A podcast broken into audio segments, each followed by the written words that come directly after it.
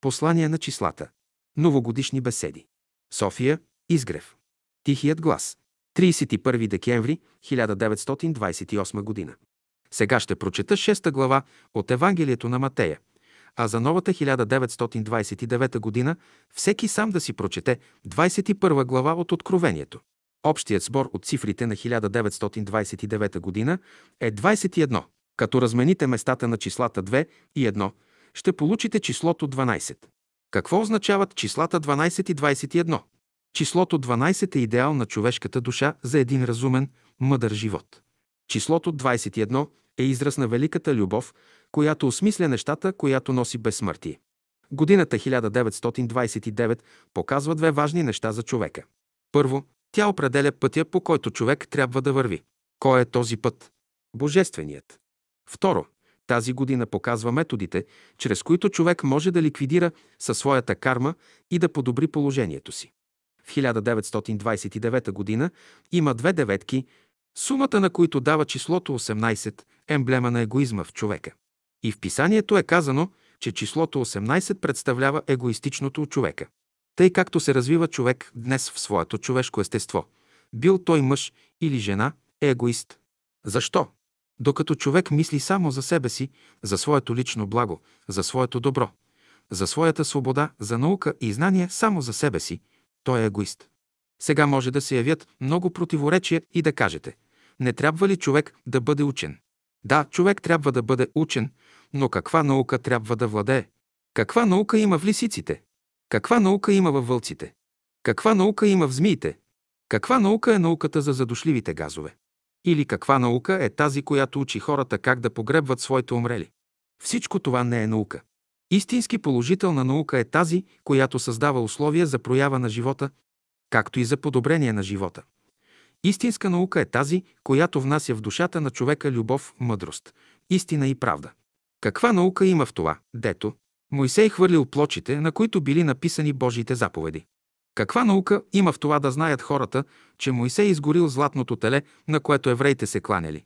Той турил праха от изгореното теле във вода и накарал евреите да я изпият. Какво означава това? Истинската наука не седи в знанието на тези факти, но в разбиране дълбокия смисъл на тези факти. С тази постъпка Моисей искал да каже на евреите, че човек може да познае Бог само след като изпие, след като съвършено изгуби своето злато, т.е. своето богатство и осиромаше. Докато човек има златно теле, което държи като идол на своята душа, той не може да познае Бога. Затова, който има пари, трябва да ги изяде и изпие, докато най-после каже «Наживях се вече». След това той ще започне да се учи, да се моли, да търси Бога. При сегашното положение, в което човек се намира, той посвещава цели 16 години, докато свърши училище и университет, а след това търси начин как да осигури живо. Та си. Днес повечето мъже и жени се женят, нареждат си работите, деца раждат, умират, но при все това работите им остават неуредени. Покажете един човек в света, на когото работите да са напълно уредени. Няма такъв човек. Най-после, като видят тези хора, че не могат да наредят работите си, казват «Нищо, като отидем на онзи свят, там всичко ще се нареди». Питам, кой от вас има опитността да е разбрал от своите заминали баща или майка, дядо или баба какво има на онзи свят? По този въпрос всички покойници мълчат като риби, всички единодушно казват. Не е позволено да се говори по тези въпроси. Чудна работа. Не било позволено да се говори истината. Кога мълчи човек? Когато има да дава. Обаче, когато има да взема, той говори. Когато казваме, че човек е лош, че греши, разбираме, че той е свободен. Само свободният човек може да греши. Но като греши човек, той става роб на греха и по такъв начин сам се ограничава.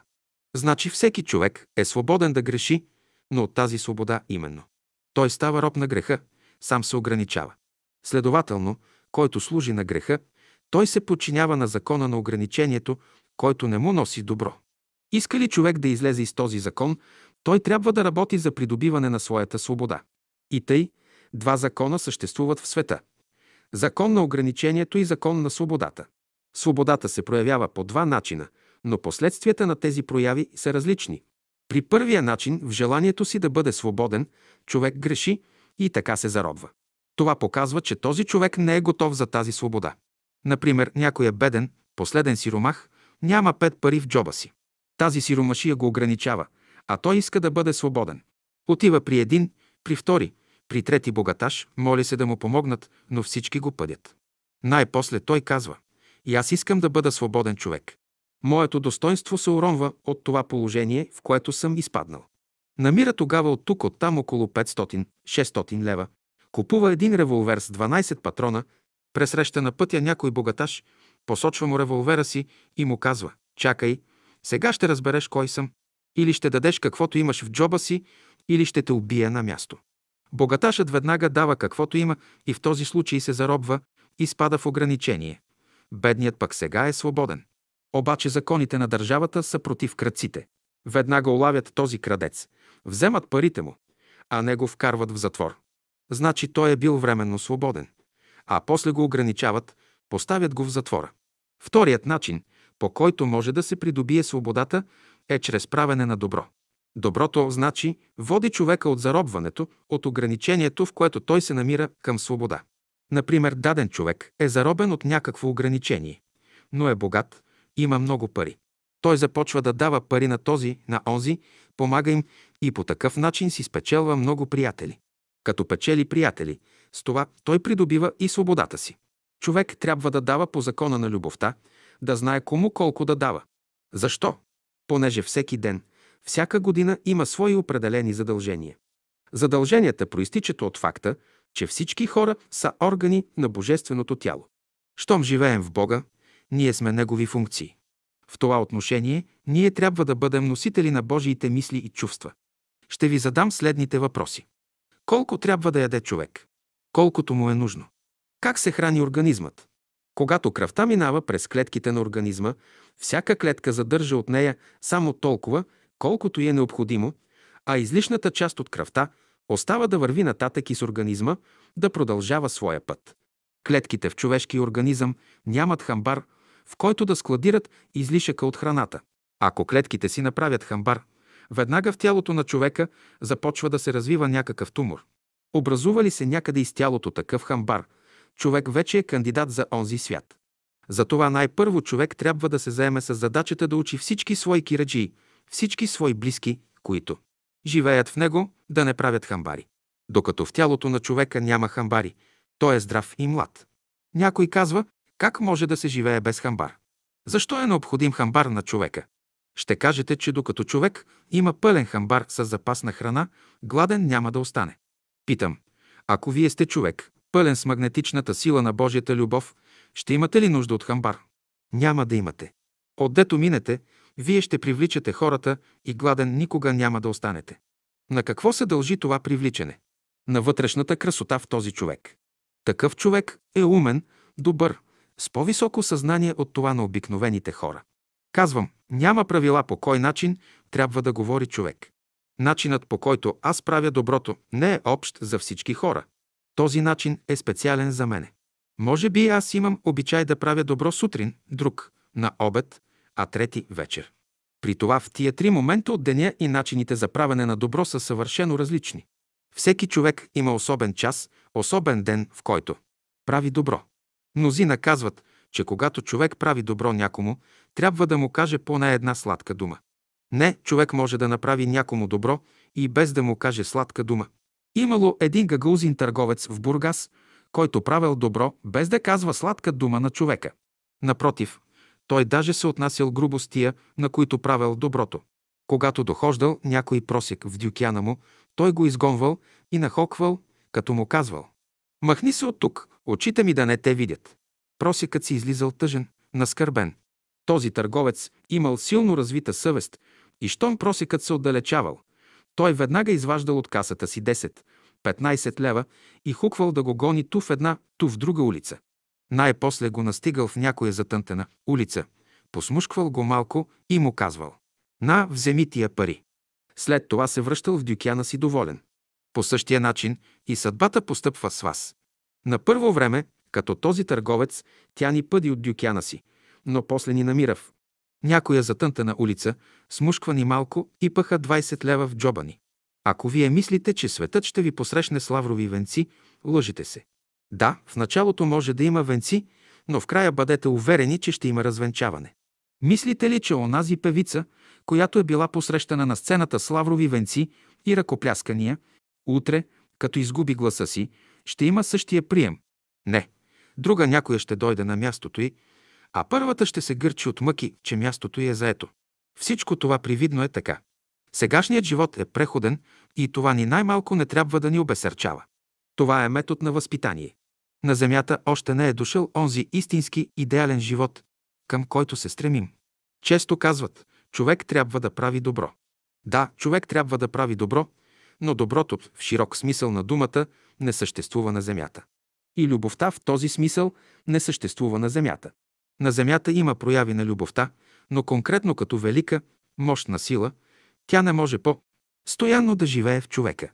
Ако любовта би живяла на Земята, между хората нямаше да има бесилки, нямаше да има затвори. От единия до другия край на земята щяха да се чуват само песни и веселби. Някой казва, аз обичам еди кого си, любя го. Това е само частична проява на любовта, но самата любов още не е дошла. Ако наистина това е самата любов, питам, как е възможно днес да обичаш този човек, а утре да му измениш? Каква е тази любов? Казано е в писанието. Любовта никога не отпада. Понеже Бог е любов, той нито се изменя, нито се променя. Казвате, ние се стремим към Бога. Щом се стремите към Бога, трябва да имате в съзнанието си само една идея за Него, а именно Бог е любов, която нито се изменя, нито се променя. В човека се различават две съзнания – човешко и божествено. Човешкото съзнание кара човека да се обижда, когато нещо не е по волята му.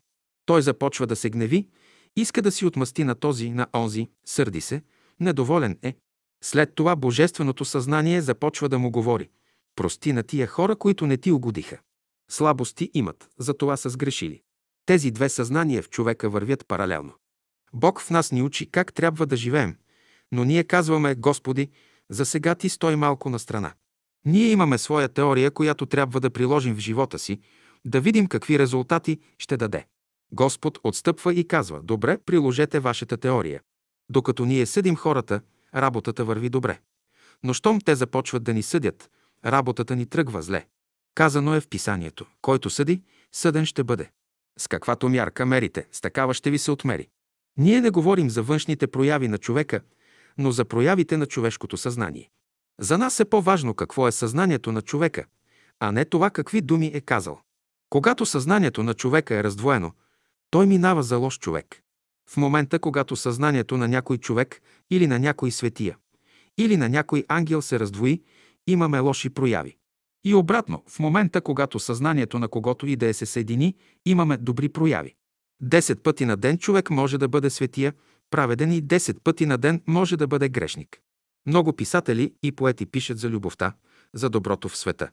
За любовта, както и за доброто, не се съди само по външните прояви на човека, но се вземат предвид вътрешните мотиви, вътрешните потици за проявлението на любовта към някого или за правенето на добро на някого. Как мислите, добро ли ви прави банкерът, когато ви дава 20 000 лева на заем с 40% лихва? Има ли той любов към вас? Докато му изплащате редовно полиците си, пред него вие сте честен, почтен човек и той ви обича. Престанете ли да изплащате полиците си, вие сте безчестен човек, вагабонд и той престава да ви обича. Казват, че най-идеалната любов на земята била майчината, изобщо родителската. Какво виждаме обаче? Достатъчно е синът или дъщерята да не изпълнят желанията на родителите си и те изменят своята любов към тях. Значи любовта на майката и бащата към децата се изменя, също те се изменя и любовта на децата към техните родители. Гледате как някое малко дете прегръща майка си, радва и се, не може без нея, но колкото повече расте, толкова любовта към майка му изтива и когато това дете порасне, стане голям момък, той казва на майка си, ти повече не ми трябваш. Аз ти благодаря за всичко, което направи за мене. От сега нататък аз ще правя същото за друга някоя. Това са специфични прояви на любовта, но човекът не е в тях. Това състояние на човека е отчасти подобно на състоянието, в което се намират рибите. Една риба снася хиляди яйца и ги оставя на произвола на съдбата, не се грижи повече за тях. За кое от всичките по-напред да се погрижи? Има ли рибата любов към тия хиляди яйца? Следователно, Когато някоя майка не обича своя син, тя атавистично преживява състоянието на рибата. Тази любов е рибешка. Наблюдавайте някой сон, като се движи из водата, как мърда мустаците си, да улови някоя жертва, да я глътне. През тази година от всички се иска правилна философия на съзнанието. За да оправят хората работите си, все трябва да дойде една година, подобна на 1929, чието сбор от цифрите да даде числото 21 или обратното на него 12. Все трябва да дойде една година, която да съдържа две деветки. Какво е значението на цифрите, които образуват 1929 година? Числото едно, т.е. единицата, означава неизменното божествено начало на нещата. Числото 9 показва различните възможности у човека за добро и зло. Числото 2 представлява егоизма в човека, който е причина за спорове, неразбирания между тях и така нататък. Когато съберете едно и две, получава се 3. Тройката е процес на равновесие. И сега, като извадите 3 от 9, т.е. от доброто, ще получите 6, което показва, че човек трябва да напусне злото, егоистичното в себе си и да дойде в божествения живот. Единицата е закон на мъдростта, двойката – закон на любовта. Ако борави, те с любовта без мъдростта, непременно ще направите някоя погрешка. Всеки от вас е имал, а и сега има по един или повече приятели, които обича. Питам, след като сте дружили няколко години с тях, не сте ли си казали някоя обидна, горчива дума? Казали сте си. И какво правите след това? Давате си гръб един на друг, а след време се помирявате. Откъде придобихте този навик? Какво правите, когато обичате някого? Обръщате лицето си към него. Искате и той да ви гледа, и вие да го гледате. Който не ви обича, обръща към вас гърба си, а който ви обича, лицето си обръща към вас. Според окултизма адът и небето се различават именно по това. Като отидете в ада, ще видите, че всички негови жители обръщат гърба си към Бога и казват «Не искаме да знаем за Бога». Отидете ли в небето, ще видите, че там всички жители обръщат лицата си към Бога. Следователно, в ада няма изгрев. Там съществува вечен залез. В небето обаче има вечен изгрев, понеже всички обръщат лицата си към Бога. Залезът е символ на изгубената любов. Щом слънцето залезе и любовта се изгубва. Изгревът е символ на намерената любов. През тази година вие ще имате отношение на вземане-даване сред същества. Някои добри, някои лоши, защото са от разни степени на развитие. Ако сте умни, ще се ползвате от всички. Ако сте глупави, повече ще страдате. И глупавият има известна интелигентност, но във всичките си пътища той е своенравен, вследствие на което има повече изпитания и страдания. Глупавият се мисли за божество, затова често иска да изменя Божия план на нещата. Кой човек до днес не е изказал своите протести срещу Бога? Защо го е поставил в това общество? Защо го е пратил на земята при тези родители? Защо не му е дал голямо богатство, здраве и много знания? Глупавият мисли, че Господ трябва да се занимава само с него. Той да му заповядва, а Господ да изпълнява. Умният, любещият човек се познава последното качество. Той разбира постъпките на онзи, който го обича и знае какво иска да му каже чрез тях. Казвате, мъчно е да се познае кой ни обича. Да, разумен, любещ човек трябва да бъдеш, за да познаеш кой те обича. Мнозина казват, труден е духовният път. Според мен най-лесният път е духовният, но разбира се, ако го знаеш. Не го ли знаеш, няма по-мъчен път от духовния. Духовният човек е прозорлив, той знае от кого да иска, той знае и как да иска. За изяснение на мисълта си ще ви приведа следния пример. Един цар в древността обичал често да се дегизира, като се обличал в прости, обикновени дрехи, а неговите слуги се обличали като генерали и така се разхождал из града, сам, без никакви слуги, за да проучва живота на своите поданици. Един ден, тъй преоблечен, царят се разхождал с слугите и своя палат. В това време един просик успял да се промъкне до палата на царя и започнал да проси милостиня от слугите му. Като погледнал към царя, отминал го и си рекал, какво ще искам от тебе? И ти си беден като мене. Така постъпват много от съвременните хора, искат помощ от слугите на царя, но от самия цар не искат. Като дойдат до него, погледнат го, кажат си, и ти си като нас беден, нищо не можеш да ни дадеш, и си заминават. Не, вие трябва да се спрете именно пред човека, облечен с дрипи. Той е дегизиран като беден, но е богат човек. Само той може да ви помогне в трудното положение, в което се намирате. Това се отнася до съзнанието на човека. Онова, което е богато облечено, наперено и вдига шум в човека, то е неговият слуга. Ти от него нищо не проси. Дойдеш ли обаче до онова, което външно е просто облечено, спри се там и кажи своята дума, своята молба само един път и то ще ти помогне. То е божественото в човека. Ако знаете да му говорите, няма да остане желание, което да не ви се изпълни. Когато желанията ви не се изпълняват, това показва, че вие искате помощ от вашите генерали, облечени хубаво, с външен блясък. Тия генерали нямат нищо в себе си. Те не могат да ви помогнат. И те са бедни като вас. Казвам, тази година ще се научите да различавате господаря от слугите, царя от неговите генерали. Това значи човек да познава себе си. В човешката душа се крие божественото съзнание и за да може човек да го намери и да му поиска помощ, в него трябва да отихне всяка буря, всеки шум, да изчезне всяка завист, злоба, всяко съмнение, маловерие и така нататък. Изчезне ли всичко това от човека, той се поставя в положението на едно разумно дете, което чува и разбира тихия глас на Бога в себе си. Пророк Илия беше смел човек, изкла 400 души, след което трябваше да прекара 40-дневен пост в планината, да изкупи греховете си. Тук обаче той можа да чуе Божия глас. Бог му се яви по три начина – в бурята, в огъня и в тихия глас. От бурята и от огъня той се оплаши и избяга, но като чу тихия глас, закри лицето си и позна Бог. Тази година аз ви пожелавам да чуете тихия глас на Господ във вас. Той носи красивото, великото, мощното в света. Когато тихият глас дойде в човека, тогава неговият характер вече е създаден. Тогава се проявява и неговата сила. Тихият глас прави човека силен и богат.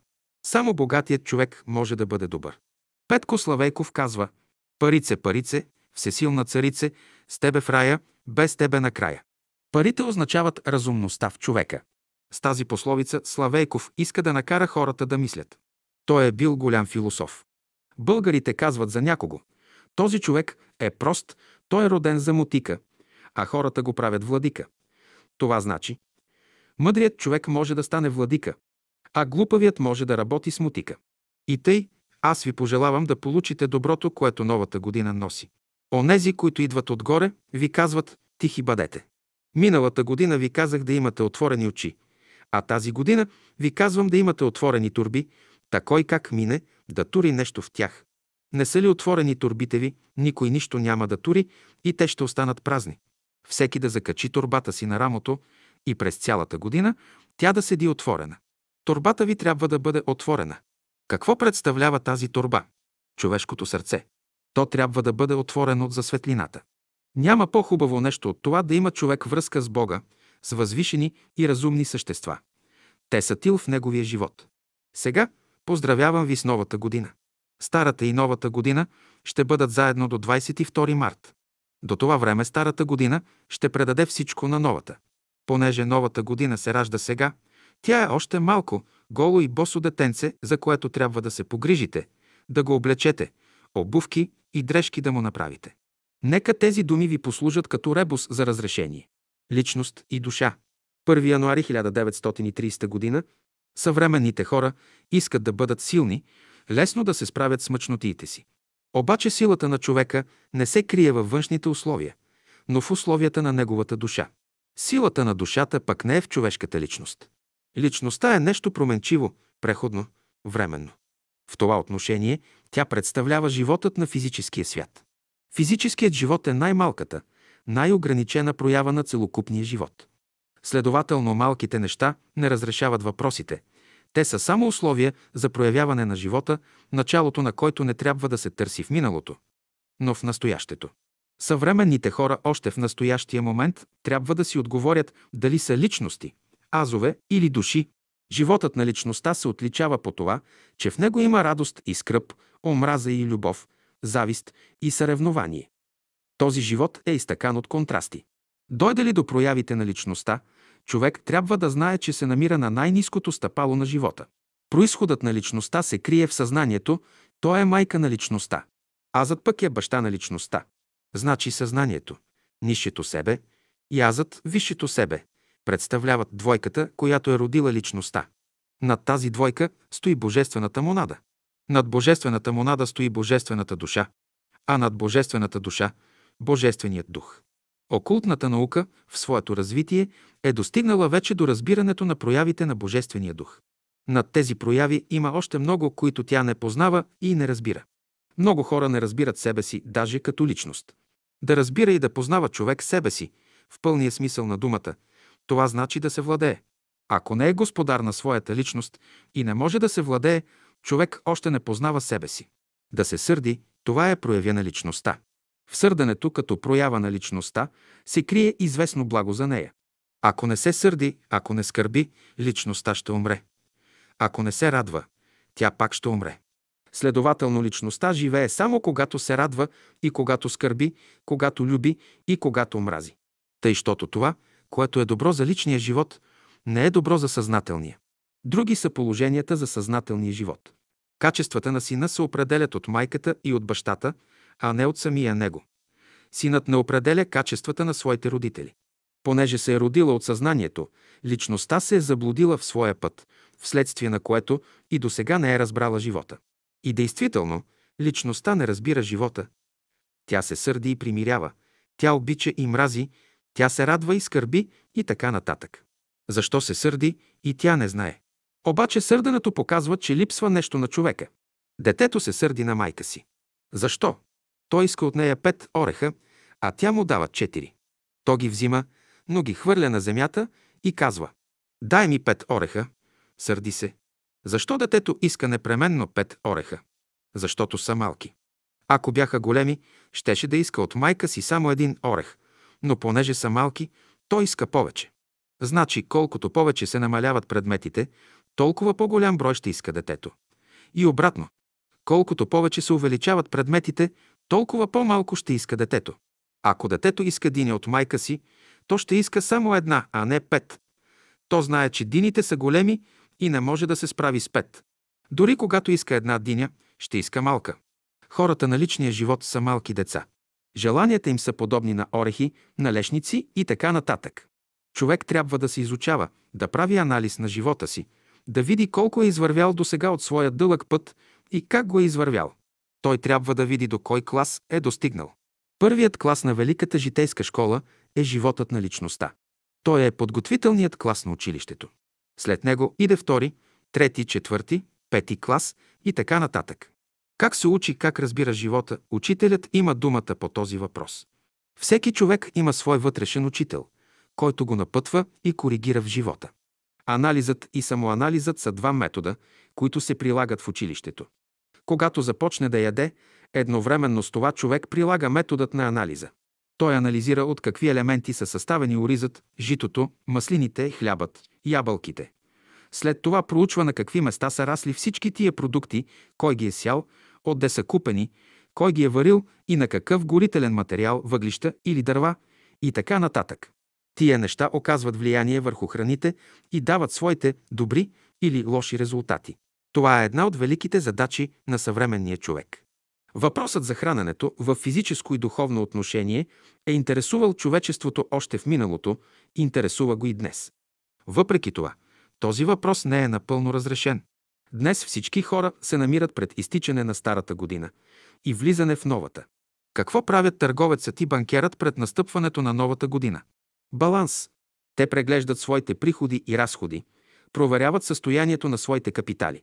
По същия начин всеки човек трябва да направи баланс на своя живот, да направи вътрешен отчет на всичко, което е спечелил и изгубил през изтеклата година. За да направи равносметка на своя живот, човек трябва да е живял на земята, да е имал взимания и давания с хората, да е преживял радости и страдания. Като прави баланс на своя живот, той вижда, че добрите сметки се обославят от знанията му. Колкото повече знания е имал и колкото по-умело ги е приложил, толкова по-добри са резултатите на неговия живот. Който има знания, той само правя сметките си, сам се лекува. Ако ръката му е болна, той ще постави здравата върху болната и ще се излекува. Който няма знания, той ще се принуди да търси външна помощ и ако не получи такава, ще се намира под влиянието на болната ръка. Ще страда, ще плаче, ще се моли за помощ, той не е свободен човек. Свободен човек е онзи, който има знания и може да ги прилага. Някой минава за учен, за човек с големи знания, а като се намери пред известно страдание, не може да си помогне. Знание, което не може да освободи човека от страдания и мъчноти, то или не е положително, или още не е приложено. Който разполага с положителната наука, той трябва да се лекува с нея и сам да плаща дълговете си. Истинско знание е онова, което човек всякога носи със себе си и прилага на всяко време. Новороденото дете носи известни знания със себе си и щом отвори устата си, то знае вече какво да прави. Кой учи новороденото дете да яде, да сучи от майка си? Кой учи току-що излюпеното пиленце да кълве? Следователно, като живее, човек трябва да се стреми към придобиване на знания, които ще му послужат през всички времена и епохи. Това знание наричаме божествено. Време е вече да отворите път на божественото в себе си, да приемете божествения живот. Този живот е на степени, вследствие на което се проявява по различен начин. В личността той се проявява по един начин в съзнанието, по друг начин в душата, по трети начин в духа, по четвърти начин и така нататък.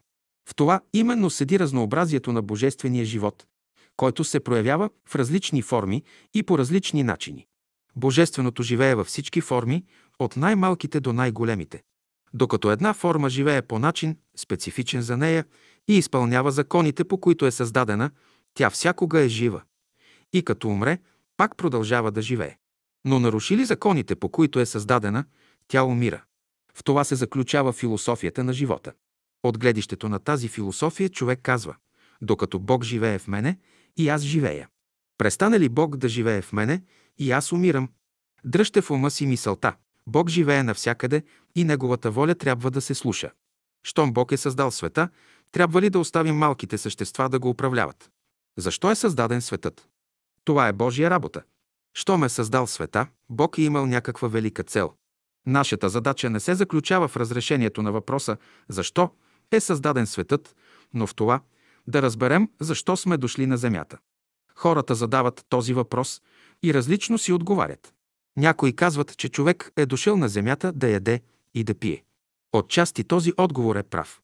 Но яденето и пиенето не са единствената цел на човешкия живот. Ако нямаше ядене, мълцина биха дошли на земята. Без ядене животът на земята е невъзможен. Едно от великите неща на земята е яденето. Чрез ядене хората се примиряват. Чрез ядене те разрешават противоречия в живота си. Значи яденето определя смисъла на живота. Въпросът за яденето, за осигуряване на храната е един от важните социални въпроси на днешния век. Той стои на масата на съвременния човек като пръв и най-важен за разрешаване. Като се разрешава този въпрос, трябва да се има предвид неговото трояко значение – физическо, духовно и умствено. И тъй, всеки човек трябва да направи баланс на своите капитали, да знае с какво разполага през всяка нова година.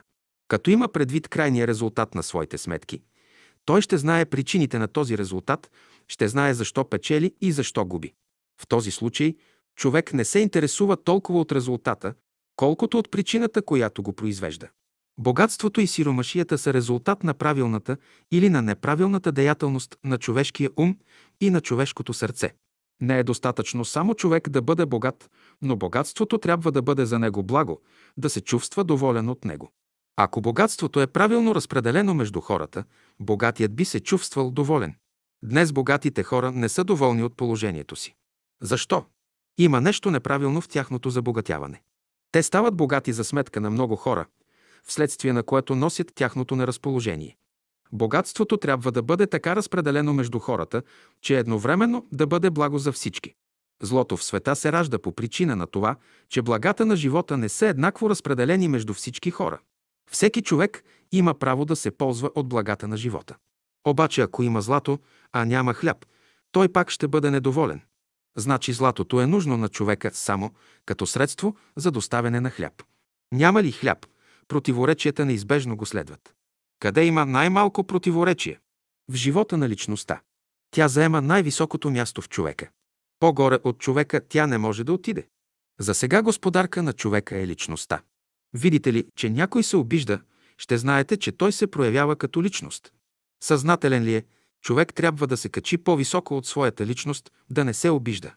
Може ли да обидите силно разгорелия се огън, като му сипете няколко капки вода? Може ли да обидите океана, като черпите от него вода? Може ли да обидите с нещо Хималайте? Човек се обижда, когато не е зачетена неговата личност, когато са пренебрегнати някои нейни права. За да бъде почитан, човек трябва да почита другите. Докато човек прави разлика между хората, докато поставя своята личност над личността на всички хора, той никога няма да бъде почитан. Съвременните хора не признават личния елемент на животните, вследствие на което не им отдават нужното внимание и ги третират като безлични същества. И животните имат личен елемент, само че личността на човека седи най-високо, като цар на всички личности. Мнозина придават на личността божествен происход. Ако наистина божественото начало е в човешката личност, никаква дисхармония не би трябвало да съществува в света. Докато в човешкия живот съществуват ред отрицателни прояви, божественото не е проникнало още в личността. Човек не познава още своята личност. Разбере ли я веднъж, той ще й даде нужното място и ще се освободи от противоречията и страданията в живота. Двама души се сдружили и тръгнали заедно на път. Единият от тях бил дребен, нисък на ръст, а другият – едър, здрав, силен човек. Първият взел за изпът няколко хляба, а вторият, понеже не обичал да носи много товар, взел само един хляб и го турил в турбата на първия. За колко време би им стигнал този хляб? Вторият, като едър, силен човек, още в началото на пътуването изял своя и започнал да яде от хляба на другаря си. Това негово поведение породило недоволство в първия. Пътят им бил дълъг, вследствие на което хлябът щял скоро да свърши. За да запазят добри отношения, вторият пътник е трябвало да вземе два пъти повече хляб от първия. Какво представляват двамата пътници? Първият пътник представлява божественото в човека, а вторият – човешката личност, която живее за сметка на божественото, което предвижда нещата. Дребният, малкият човек знае, че му предстои дълъг път и взима повече хляб в турбата си. Грешката е там, че този човек се е сдружил с голям, физически силен човек. Божественото може да върви паралелно с личността, но да не се сдружава с нея. Ама личността била голяма, богата, разполагала с много знания. Който много знае, той много трябва да прилага. Богатият трябва да дава повече, сиромахът – по-малко. Малката цев пуска малко вода, голямата цев пуска много вода. Такива са законите на физическия свят. В Божествения свят обаче законът е обратен. Малкото ражда голямото. От малкото житно зърно се раждат великите неща в света. Житното зърно ражда великите хора, таланти, гении, светии. Ще кажете, че житното зърно е мъртво, не може да създава велики хора. И през воденица да мине, и в пещ да се пече, житното зърно всякога остава живо. Божият дух живее в житното зърно и показва на хората, че роденото от духа дух е и никога не умира. Дойдете ли до живите неща, използвайте ги. Дойдете ли до мъртвите, тях погребвайте в земята. Христос казва, който не яде плътта ми и не пие кръвта ми, няма живот в себе си. Личността в човека представлява животът на плътта, а божественото – животът на духа. Когато духът вземе първо място в човека, плата трябва да остане на последно. Вземе ли плата първо място, духът отстъпва. Дето духът живее, плата умира. Дето плата живее, духът умира. Защо? Храната им не е еднаква. Духът не може да поддържа живота си с храната на плата. И плата не може да живее с храната на духа. Ако плата живее при духа и не умира, това показва, че тя живее по свой начин, независим от този на духа. Ако и духът живее при плата, без да умира, това показва, че и той живее свой собствен живот. Тази е причината, поради която виждаме два различни живота в един и същи човек. Именно тези два живота създават борбите и противоречията в човека. Човек ще се справи с противоречията си само когато животът на плата се подчини на живота на духа, т.е. когато личността се подчини на божественото начало в човека. Днес хората мислят върху въпроса защо духът не живее в съгласие с плата и защо плата не живее в съгласие с духа. Много естествено те са разменили местата си. Един ден, когато всеки отиде на мястото си, плата и духът ще бъдат в пълна хармония и единство. Често хората имат крива представа за себе си, вследствие на което се мислят за по-учени, по-силни, по-духовни, отколкото са в действителност. Обаче, когато изпитанията дойдат в живота им, те виждат истинската си стойност. Може ли да се нарече силен човек този, който от една дума се обижда? Може ли да се нарече дълбок извор този, който от най-малкия дъжд се размътва? Ако от най-слабото земетресение водата на извора се губи, това показва, че той няма голяма дълбочина. Следователно, в пълния смисъл на думата, духовен човек е онзи, който остава неизменен при всички изпитания. Каквито и бури и ветрове да срещне на пътя си, каквито и сътресения да го сполетят, той всякога остава тих и спокоен. При обикновени земетресения земята се разтърсва на дълбочина 5-10 км най-много, а при големи земетресения, които рядко се случват, се разтърсва на по-голяма дълбочина. Земята представлява млада мома, която се движи около своя възлюбен – Слънцето.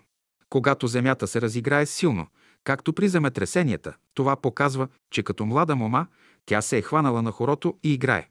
Застои ли се дълго време на едно място, без да тропне хорце, земята започва да остарява.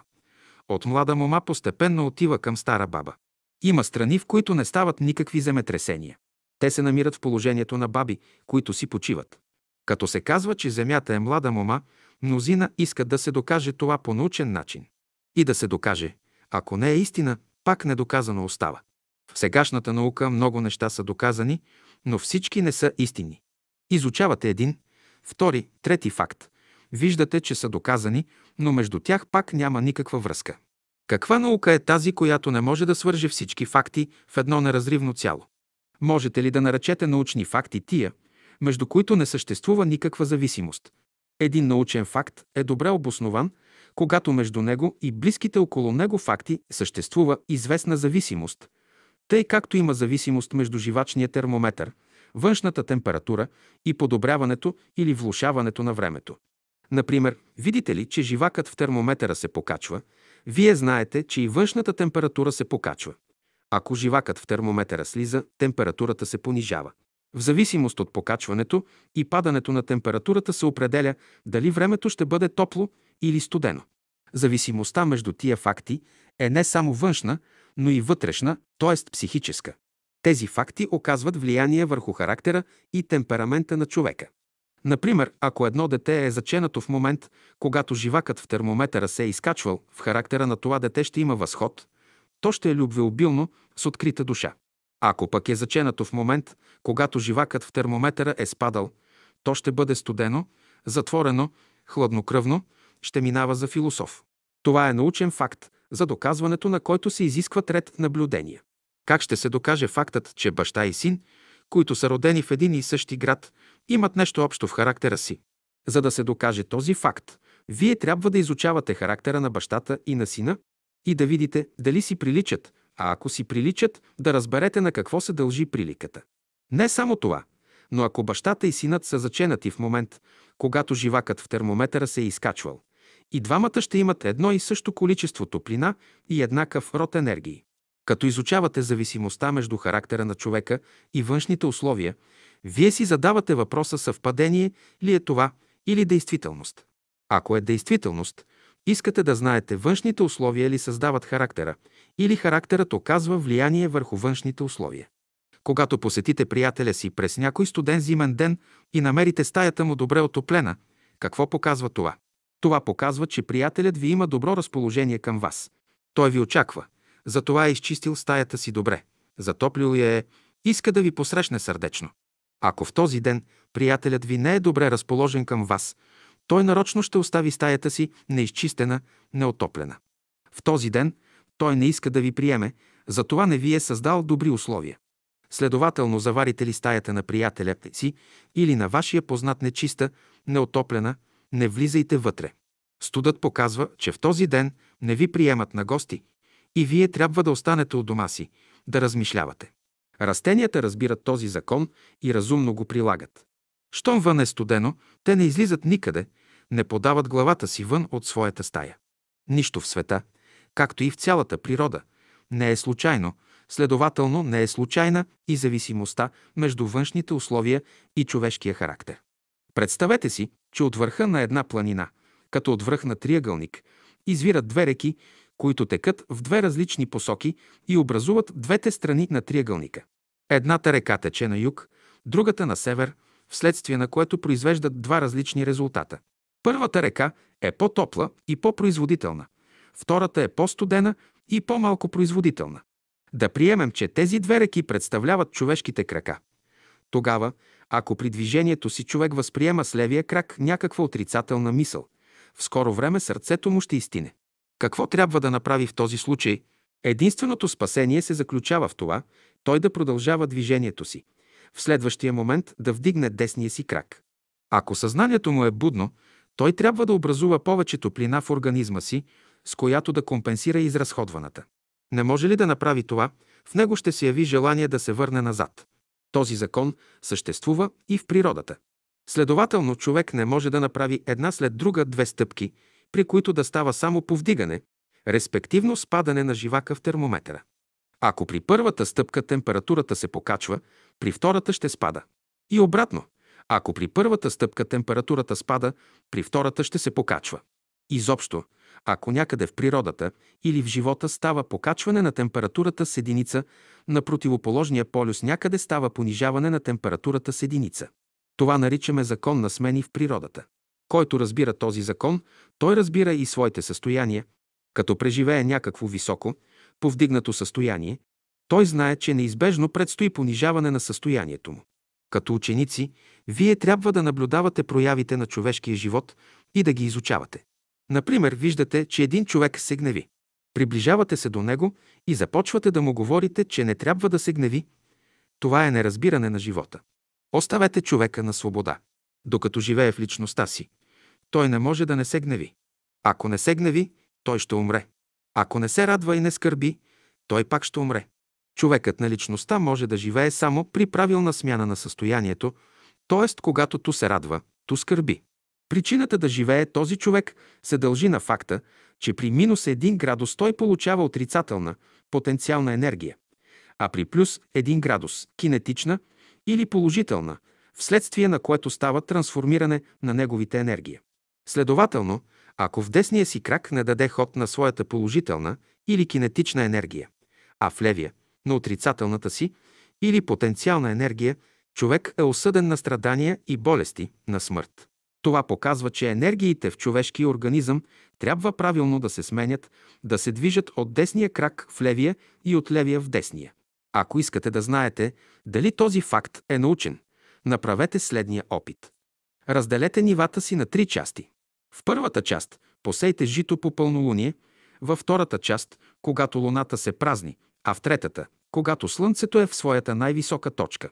При пълнолунието се забелязва възход, повдигане на температурата. При изпразване на Луната – понижаване на температурата. Проследете какви резултати ще имате при трите случая. Направете още и опита съзнателно да вложите положителна енергия в десния си крак, а отрицателна – в левия, и с тази мисъл обиколете нивата си и сейте. Резултатът на този опит ще бъде различен от резултата на първите опити. Всички промени в природата, в нейните външни и вътрешни условия, говорят за деятелността на висши, разумни същества. Вдигането и спадането на температурата не се дължи на човешката деятелност. Вдигането на температурата, топлото време показват, че разумните същества имат добро разположение към хората и по този начин им помагат. Рязкото и ненавременно понижаване на температурата показва, че хората са нарушили някакви природни закони. Благоприятните условия в живота са израз на любовта и разположението на разумните същества към човека. Неблагоприятните условия са израз на неразположението към човека по повод на някаква негова погрешка. Значи погрешката на човека е била от такъв характер, че води към нарушаване на някой природен закон. Често религиозните хора изпадат в заблуждение, като мислят, че щом е благ, Бог трябва да бъде снисходителен към човека, независимо от това дали живее правилно или не. Ако е вярно, че Бог всякога трябва да бъде благ, защо човек умира? При това казано е в писанието, че Бог не се изволява в смъртта на грешника. Не е въпрос защо грешният или праведният умира, но защо човек умира преждевременно. Когато умира преждевременно, човек сам е предизвикал смъртта си, сам се е лишил от уния условия, при които животът му може правилно да се развива. Всяка преждевременна смърт е равна на самоубийство. В момента, в който личността помисли, че е свободна, самостоятелна, напълно независима и че може да прави каквото желае, смъртта настъпва за нея. Човек живее, докато мисли, чувства и постъпва правилно. Личността трябва да има предвид, че не живее за себе си. Тя е свързана с съзнанието, а то с висшето аз. Значи между подсъзнанието, съзнанието, самосъзнанието и свръхсъзнанието съществува непреривна връзка. Самосъзнанието е живот на личността, свръхсъзнанието – живот на душата. Следователно личността може да живее повече или по-малко в зависимост от това, доколко е в услуга на душата. Душата се нуждае от други източници, а не от тия, от които личността черпи своя живот. Продължителността на земния живот на човека зависи от отношенията, които той е създал с душата си. Ако обича душата си, животът му се продължава. Не я ли обича, животът му се съкръщава. Невъзможно е човека да живее изключително за личността си и да стигне до дълбока старост. Дългият живот е в зависимост от любовта на човека към душата. Колкото повече душата изявява своя живот, толкова по-издръжлив е човешкият организъм. Иска ли да се лекува, човек трябва да потърси лекар и лекарства в душата си. Тя лекува по вътрешен път. Обаче не може човек да се лекува, ако не обича душата си. Който обича личността си повече от душата си, той е осъден на смърт. Защо? Защото качествата на личността са страх, омраза, ревност и така нататък. Казано е в писанието, който мрази, той е осъден на смърт. Същото се отнася и до останалите отрицателни качества. Кой човек мрази? Който няма любов към Бога. Има ли любов към Бога, човек е придобил вечния живот. Какво разбирате под думите любов към Бога? Да обичате Бога, това значи да бъдете извори, да давате изобилно. И чешмата дава на хората, и тя носи благо, но в края на краищата за това благо ще се щупят много глави. Докато посетителите на чешмата са малко, водата е благо за тях, увеличили се броят на посетителите, около чешмата започва блъскане, бой и спор, кой пръв е дошъл, докато най-после борбата свършва с пукнати глави. От благо за хората чешмата се превръща в зло. За да се избегне това зло, количеството на водата в чешмата трябва да се увеличи, да се хване по-голяма част вода от планинския извор. От тук вадим следния закон. Когато броят на хората се увеличава и количеството на благата, т.е. производителността, трябва да се увеличи. Не се ли спазва този закон, в живота се явява известна дисхармония. Израсна ли повече, отколкото са средствата за поддържане на организма, човек е осъден на страдания. Колкото повече човек расте и се развива, толкова повече трябва да увеличава своята дажба. Същият закон се отнася и до човешките желания. Някой иска да стане учен, силен, виден човек. Преди да очаква това, той трябва да се опита и да провери има ли условия за постигане на тези желания.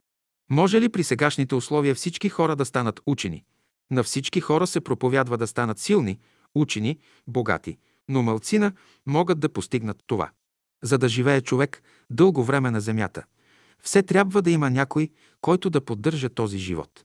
Ако бащата носи в себе си условия за дълъг живот и синът може да живее дълго, за всеки човек може да се определи има ли условия за дълъг живот или няма. Онези хора, на които е определен дълъг живот, се намират под влиянието на особени планетни съчетания. За тези хора са отворени и 12-те извора на живота. Онези пък, за които са отворени само пет извора на живота, ще живеят малко време на Земята. Това именно показва, че в света нищо не е произволно. Мнозина искат да им се дадат дарби, да се проявят. Ако от сега нататък човек иска дарби, неговата работа е свършена. Човек се ражда с дарби, които постоянно трябва да развива. Ще възразите, че във времето на апостолите Дух Божий ги е осенил и те започнали да говорят на 12 различни езици. Ако това е станало в миналото, защо да не стане и сега? Това не е произволно явление. Да ги осени духът, това показва, че в тях са били отворени всичките извори на живота. Следователно, за да стане учен, човек трябва да се е родил учен. Може да се роди учен само онзи, който е работил в миналото. Той има добре развити ум и сърце. Днес човек се нуждае от условия, които да му съдействат да се прояви. Тъй, щото, за да бъде учен, силен, човек се нуждае от здрав организъм, от добре разработени ум и сърце, да устоява на външните и вътрешни условия. Такъв човек се отличава с голяма устойчивост. Не е ли придобил тия неща, човек трябва да бъде внимателен, за да си осигури сносен живот. Каквото днес придобие, той ще го складира като капитал за бъдещия си живот. Казват за него, че е добър човек, че е светия. Той може да е добър, свят човек, но за хората. По отношение на Бога обаче не е толкова добър. За Бога е добър човек, този, който изпълнява Неговата воля. Този човек може да се колебае за много неща в живота си, но стане ли въпрос за волята Божия, там всякакво колебание изчезва. Когато върши волята Божия, дълбоко в душата си той чувства правотата на своите действия и не се поддава на мнението на хората. Какво хората говорят за него, това не го смущава. Той се държи за волята Божия и с оглед на нея изправя постъпките си. Той не се спира върху външния изглед на нещата, но ги разглежда вътрешно. Понякога външно човек може да бъде праведен, а вътрешно – не. И обратно. Вътрешно може да е праведен, а външно – не. Човек трябва да има будно съзнание, да разбира и най-скритите си мисли и желания и да си дава отчет за тях. Има мисли в човека, които са в състояние да го умъртвят. Има и такива мисли, които могат да го възкресят. Ако една ваша мисъл не може да изправи едно ваше чувство или желание, или ако едно чувство не може да изправи една мисъл, вие сте осъдени на големи страдания. На какво се дължат страданията? На вътрешна дисхармония между ума и сърцето, между мислите и чувствата на човека. Това разногласие между мислите и чувствата се дължи на факта, че човек иска да вземе повече неща, отколкото може да носи. Например, Чтеславният иска всички хора да го хвалят. Могат да го хвалят няколко души, но невъзможно е всички хора да го хвалят. Защо трябва да го хвалят всички хора? Христос казва, търсете слава от Бога, а не от човеци. Може ли бедният, невежият да ви даде това, което искате? Може ли престъпникът да отговори на това, което душата ви желае? Какво може да даде престъпникът, освен своето престъпление? Какво може да даде болният, освен своята болест? Какво може да даде слабият, освен своята слабост? Какво може да даде невежият, освен своето невежество?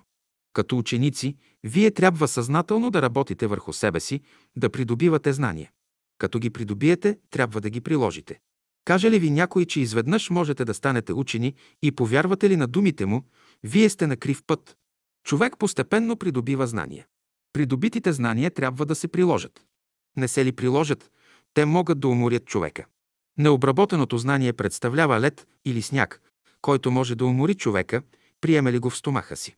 Който е пил студена, ледена вода от планински извор, когато е бил изпотен, той знае какви са нейните последствия. Ще кажете, че водата е чиста, слиза от планински извор и не може да причини никаква вреда. Ако температурата на водата е ниска, преди да се пие, тя трябва да се стопли. Следователно, откъдето и да иде знанието, за да се ползва от него, човек трябва да го асимилира и приложи. Всяко необработено и неприложено знание не ползва човека. Каквито и усилия да прави, с такова знание човек не може да стане философ. За да стане философ, той трябва да има добре развит ум, да прониква в дълбочината на нещата. Според окултната наука, философът трябва да е развил своето причинно тяло, да вижда и да разбира причините и последствията на нещата. Поет може да стане онзи, който е влязъл в областта на нирвана. Значи философът трябва да има философски ум, поетът – въображение, добрият човек – любов. Без любов човек не може да прави добро. За да го направи, той трябва да вложи в доброто част от себе си. Доброто има смисъл само тогава, когато може да пресъздаде човешкия характер. Затова именно човек трябва да върши волята Божия. Като върши волята Божия, той се свързва с неговата любов. Тогава Божието дело ще бъде и негово. Това означават думите Бог да живее в човека, а човек в Бога. Някои мислят, че като живее в Бога, човек се изгубва. Той се изгубва толкова, колкото детето, което след години става стар дядо. Губи ли се детето изобщо? Детето не се губи нито в юношата, нито във възрастния човек, нито в стареца. Това са фази на живота, през които човек неизбежно минава. Старецът често си спомня за своето детство. На кое място в стареца живее детето, не може да се определи. Слушаме обаче дядото да казва. Едно време, като бях дете, направих това и това. Детето не се вижда в образа на дядото, но то съществува в неговия ум. И дядото съществува в ума на детето. Играе ли и приказва ли, детето си представя, че ще израсте, ще стане момък, възрастен човек и най-после старец, с побеляла глава, с бяла брада и мустаци. Детето символизира любовта, а старият човек – мъдростта. Старият от време на време хваща космите си, с което иска да каже «Виждате ли тия бели косми на брадата ми? Това са закони, по които човек трябва да живее. Ангелите нямат бради и мустаци, което показва, че те живеят без правила и закони. Те не се нуждаят от правила и закони като хората, защото живеят в светлина. Срещнете ли един ангел, ще видите, че от цялото му тяло излиза светлина във вид на лъчи. Той свети като слънце. Космите по главата, брадата и мустаците на човека представляват растителното царство. Като знае това, човек трябва да пази главата си от оголяване.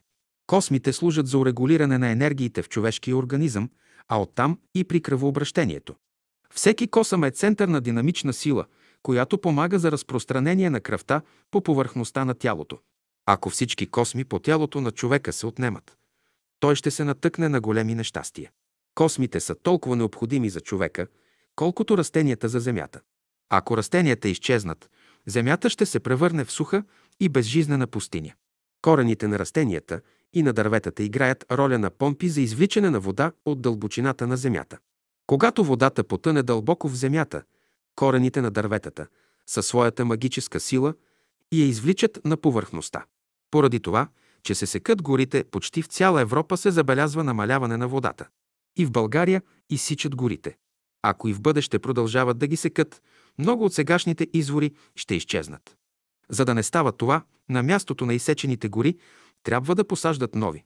Следователно, за да не пресъхват изворите на човешкия живот, всеки ден човек трябва да посажда по една добра мисъл и по едно добро чувство в своята почва. Само по този начин мисълта на човека ще се засили, а чувствата му ще се облагородят. Преди всичко човек трябва да развива самообладанието си, при всички условия на живота да бъде тих и спокоен.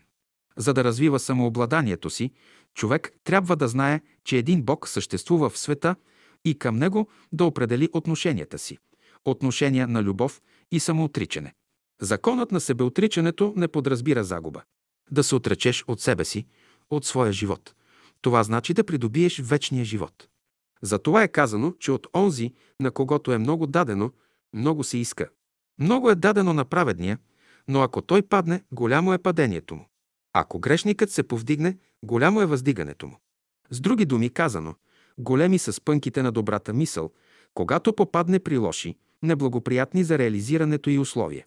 И обратно, всичко разумно се притича на помощ на слабото, да го превърне в силно, а лошото в добро. Да се говори на човека за доброто и красивото в света. За науката и културата. Това значи да му се даде подтик към тия неща.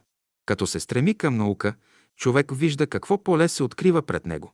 Съвременната наука е още в детството на своето развитие, но въпреки това има области, които са добре разработени. Такава област е, например, анатомията. В физиологията има много въпроси, които в последствие ще се изяснят. Теоретически много въпроси са обяснени, но дойде ли се до практиката, няма съвпадение с теорията. Истинско знание е това, в което има пълно единство между практика и теория. Истинско наследство е това, при което едновременно със съобщението за него дават и парите на наследника. Той веднага пуска наследството в обращение. Който разполага с положително знание, той може да го приложи във всички области на живота. Това знание става плът и кръв за човека. Какво трябва да прави човек, за да се домогне до положителната наука? От човека се иска само едно – да разработва своята почва и да знае какви растения могат да виреят в нея. Що се отнася до останалите условия, това не е негова работа. Например, вие знаете, че житото вирее в умерения пояс. Какво ще правите, ако попаднете в студен климат? Колкото и да разработвате и подобрявате почвата, при студения климат житото може само да покълне, но не и да израсне, да цъфне и плод да даде. Ще кажете, че можете да отглеждате житото под стъкла при изкуствено отопление. Това е невъзможно.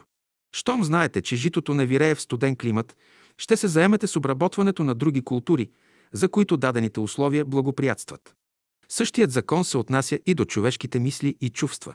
Хранете в себе си такива мисли и чувства, за развитието на които вашите температура и почва благоприятстват. От тук вадим следните правила за живота. Отглеждай само такива семена, които могат да виреят в твоята почва. Не отглеждай в почвата си такива семена, за развитието на които трябва да употребиш всичката си енергия, всичките си средства и време. За някои това са противоречиви мисли, но способният учен намира правия път чрез противоречията в живота. Витлото, което движи аероплана, прави хиляда обръщания в минута, Но въпреки това картечницата в аероплана е така нагодена, че когато действа, куршумите й минават през междините на витлото, без да го засягат. Следователно, искате ли да реализирате една мисъл, тя трябва да се движи с такава бързина, че да излиза през междините на ограничителните условия, без да ги засяга. В този случай ограничителните условия могат да се уподобят на витлото в аероплана. Може ли да се нарече човек онзи, който не е в състояние да излезе от ограничителните условия на гнева, омразата, съмнението, малодушието и да ги превърне в благотворна енергия? Малодушният е ленив човек. Той не вярва на силите си, затова очаква на помощта на хората. Каквато работа да започне, преди всичко човек трябва да разчита на себе си, а после на другите. Каквото предприемеш, върши го за себе си, а после за другите. Учиш ли учи добре за себе си, а не за хората? Живееш ли добре, живей за себе си, а не за това, какво хората мислят за тебе. Прилагай доброто за самото добро, а не за похвалите на хората. Развивай и прилагай силата си за самата сила, от любов към нея, към ползата, която тя допринася, а не от щеславие да покажеш пред хората, че си силен. Важно е желанието на човека да постигне нещо красиво в живота си. Има ли това желание, той трябва да употреби всички усилия да го постигне. Който види тия усилия, той може да му се притече на помощ. Обаче не прави ли човек усилия, никаква помощ няма да му дойде отвън. Като ученици, прилагайте тази година закона за превръщане на енергиите. Мине ли някаква лоша мисъл през ума ви и някакво лошо чувство през сърцето ви, веднага ги превърнете в добри. Ако видите някой болен, не казвайте в себе си, че нищо няма да излезе от него, но го насърчете, кажете му няколко утешителни думи. Ако мислите да се скарате с някой ваш близък, да му кажете няколко строги думи, откажете се от намерението си и помислете, че и този човек е толкова добър и благороден, колкото сте вие. Какво сте направили за него, за да имате право да го съдите? Мислите ли, че като съдите човека, служите на Бога? Който иска да служи на Бога правилно, той трябва да се откаже от своите стари навици, от критика и одумване. Не мислете, че ако се откажете от старите си навици, от слабостите си, вие изведнъж ще станете светии ангели. Усилена работа се иска от човека, за да постигне онова, което душата му желае. Думата ангел подразбира Божи служител.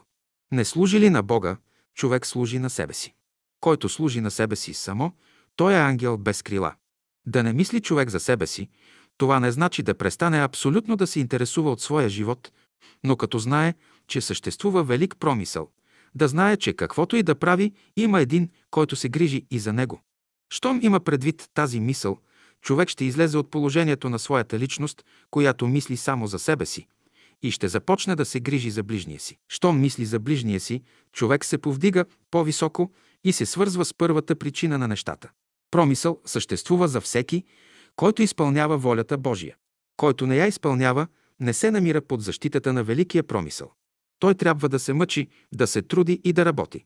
По този начин само може да се спаси, да забогатее. Всички хора се стремят към придобиване на знание, за да се осигурят. Многото знание не спасяват човека. Колкото повече знание придобива човек, толкова повече неприятели печели.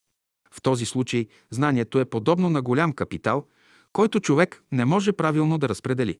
Щом не може правилно да го разпредели, той ще му създаде много неприятели. Знанието е енергия, която, щом се събере в голямо количество в мозъка, трябва да се впрегне на работа за доброто на човечеството и за слава Божия. Не е достатъчно само да се търкат две тела, за да произведат топлина и светлина. Но тази енергия трябва да се впрегне на работа. Не е достатъчно човек само да придобива знание, но той трябва и да впрегне тия знания на работа. Човек може да се занимава с всички отрасли на науката и изкуствата, но преди всичко той трябва да използва тия придобивки за самата природа, която му е дала всички благоприятни условия за работа. Музикантът, поетът, художникът трябва да работят поне по един час на ден само за себе си. Как ще познае поетът, че работата му е добра? Като напише едно свое произведение, той трябва да го остави на страна, поне един месец да не го пипа, след това да го прочете и коригира. След един месец пак да го прочете и ако не намери никаква грешка, това показва, че работата му е добра и ще задоволи всички хора. Човек не трябва да изнася изведнъж всички свои работи пред света. Ако изнесе пред света всичко, което знае, даже и най-силният човек ще се обесили. Искате ли да помогнете на някого, Дайте му нещо от себе си, но само тогава, когато знаете, че той ще го употреби за добро. Не може ли да го употреби за добро? Той нищо не печели, а вие губите. Следователно, човек трябва да работи така, че всякога да има поне микроскопическа придобивка. За да работи по този начин, той трябва да разбира основните закони на самообладанието. Той трябва да прилага този закон в погледа, в движенията, в чувствата, в постъпките си. За такъв човек казваме, че има установен поглед. Като гледа някого, той гледа спокойно, без никакво трепване или колебание на очите. Чрез такъв поглед божествената светлина се предава от един човек на друг. Когато казват на някого, че лицето му е озарено, това показва, че той е приел божествената светлина от ближния си. Не можете ли чрез очите си да предадете тази светлина на своя ближен? Това показва, че не сте го погледнали правилно. Как трябва да погледнете човека? Тихо и спокойно. Като е дошъл на земята, човек трябва да знае, че очите, ушите, устата не са само негови удове и не може да разполага с тях както пожелае. Те са му дадени да работи с тях не само за свое благо, но и за благото на своите ближни, на цялото човечество.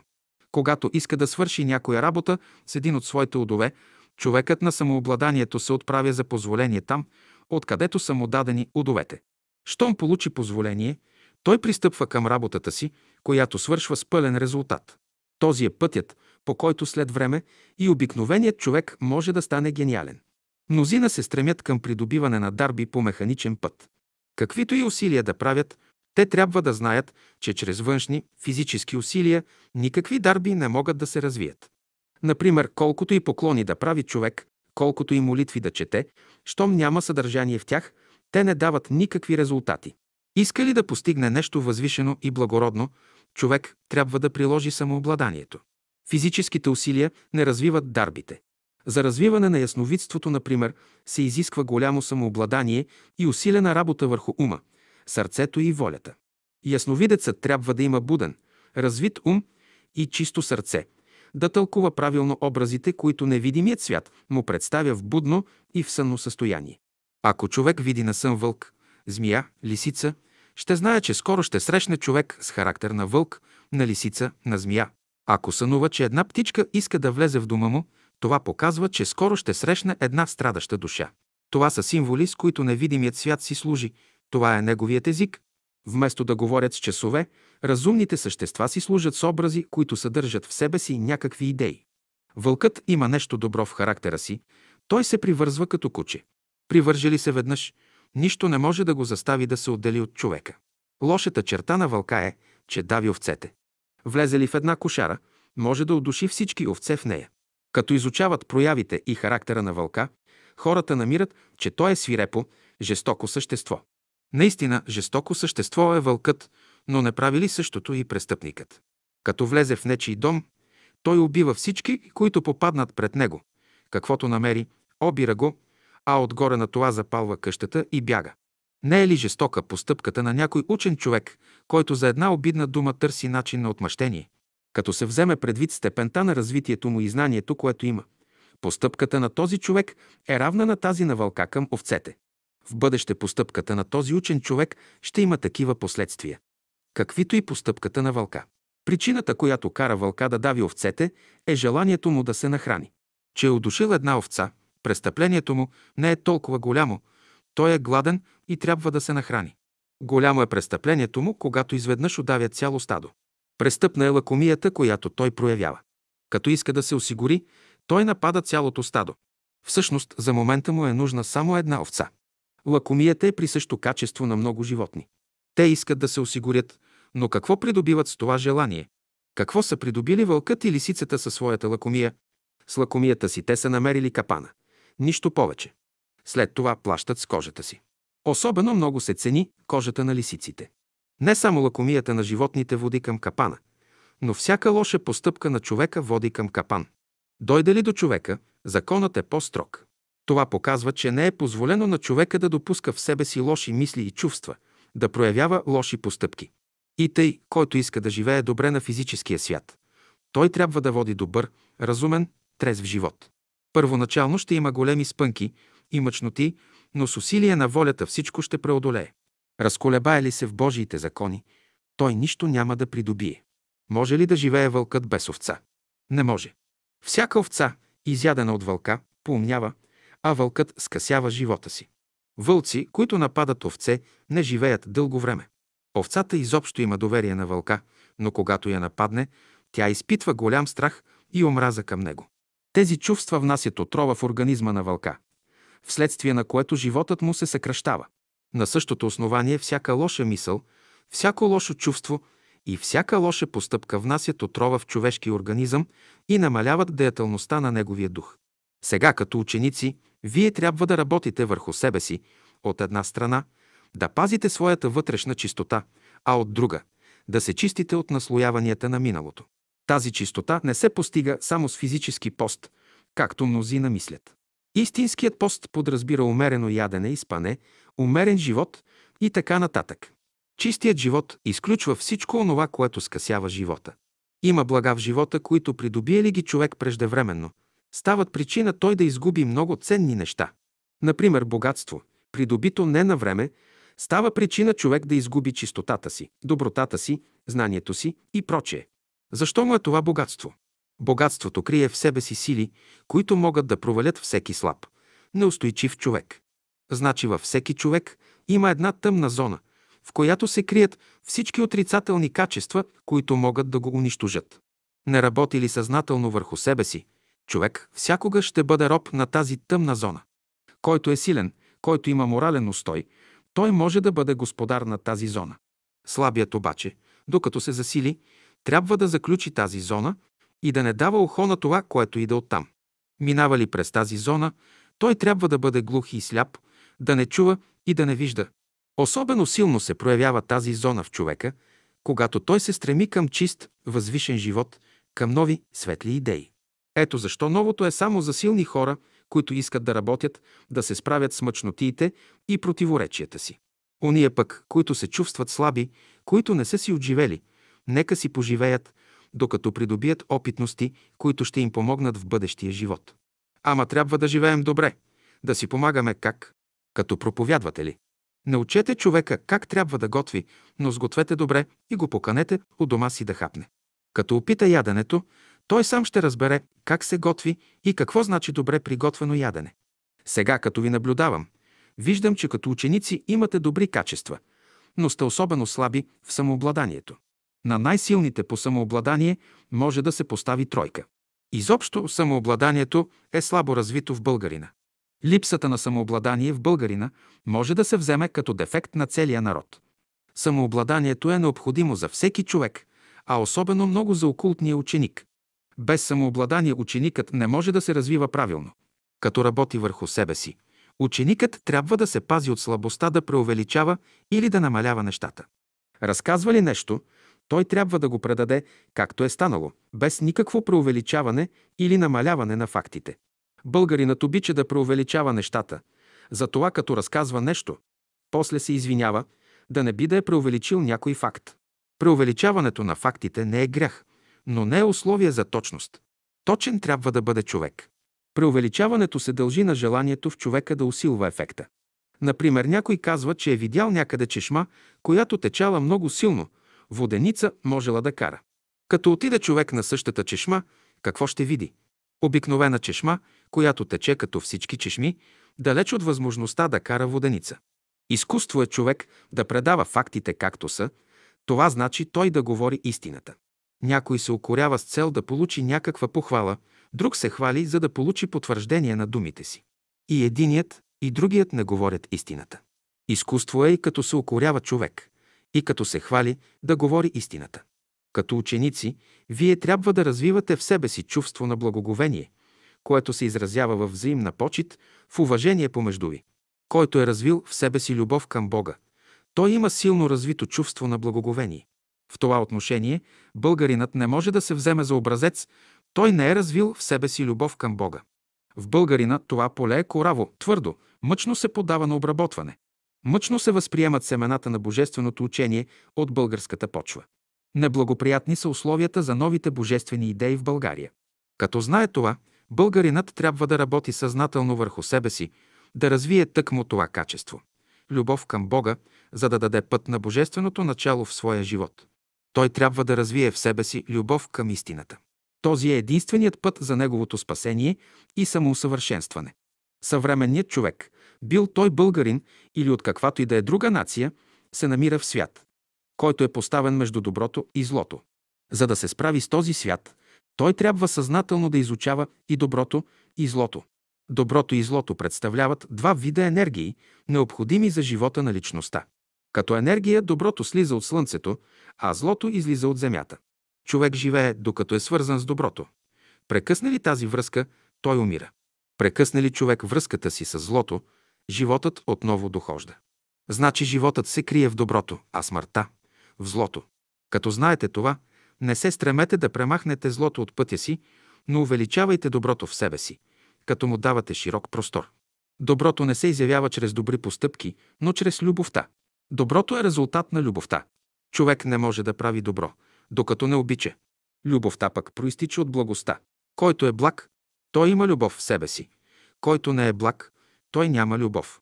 Следователно изучавайте любовта като мирова, космическа сила, която ражда целокупния живот. Дайте път на любовта в себе си. А това, какво представляват доброто и злото, оставете на страна.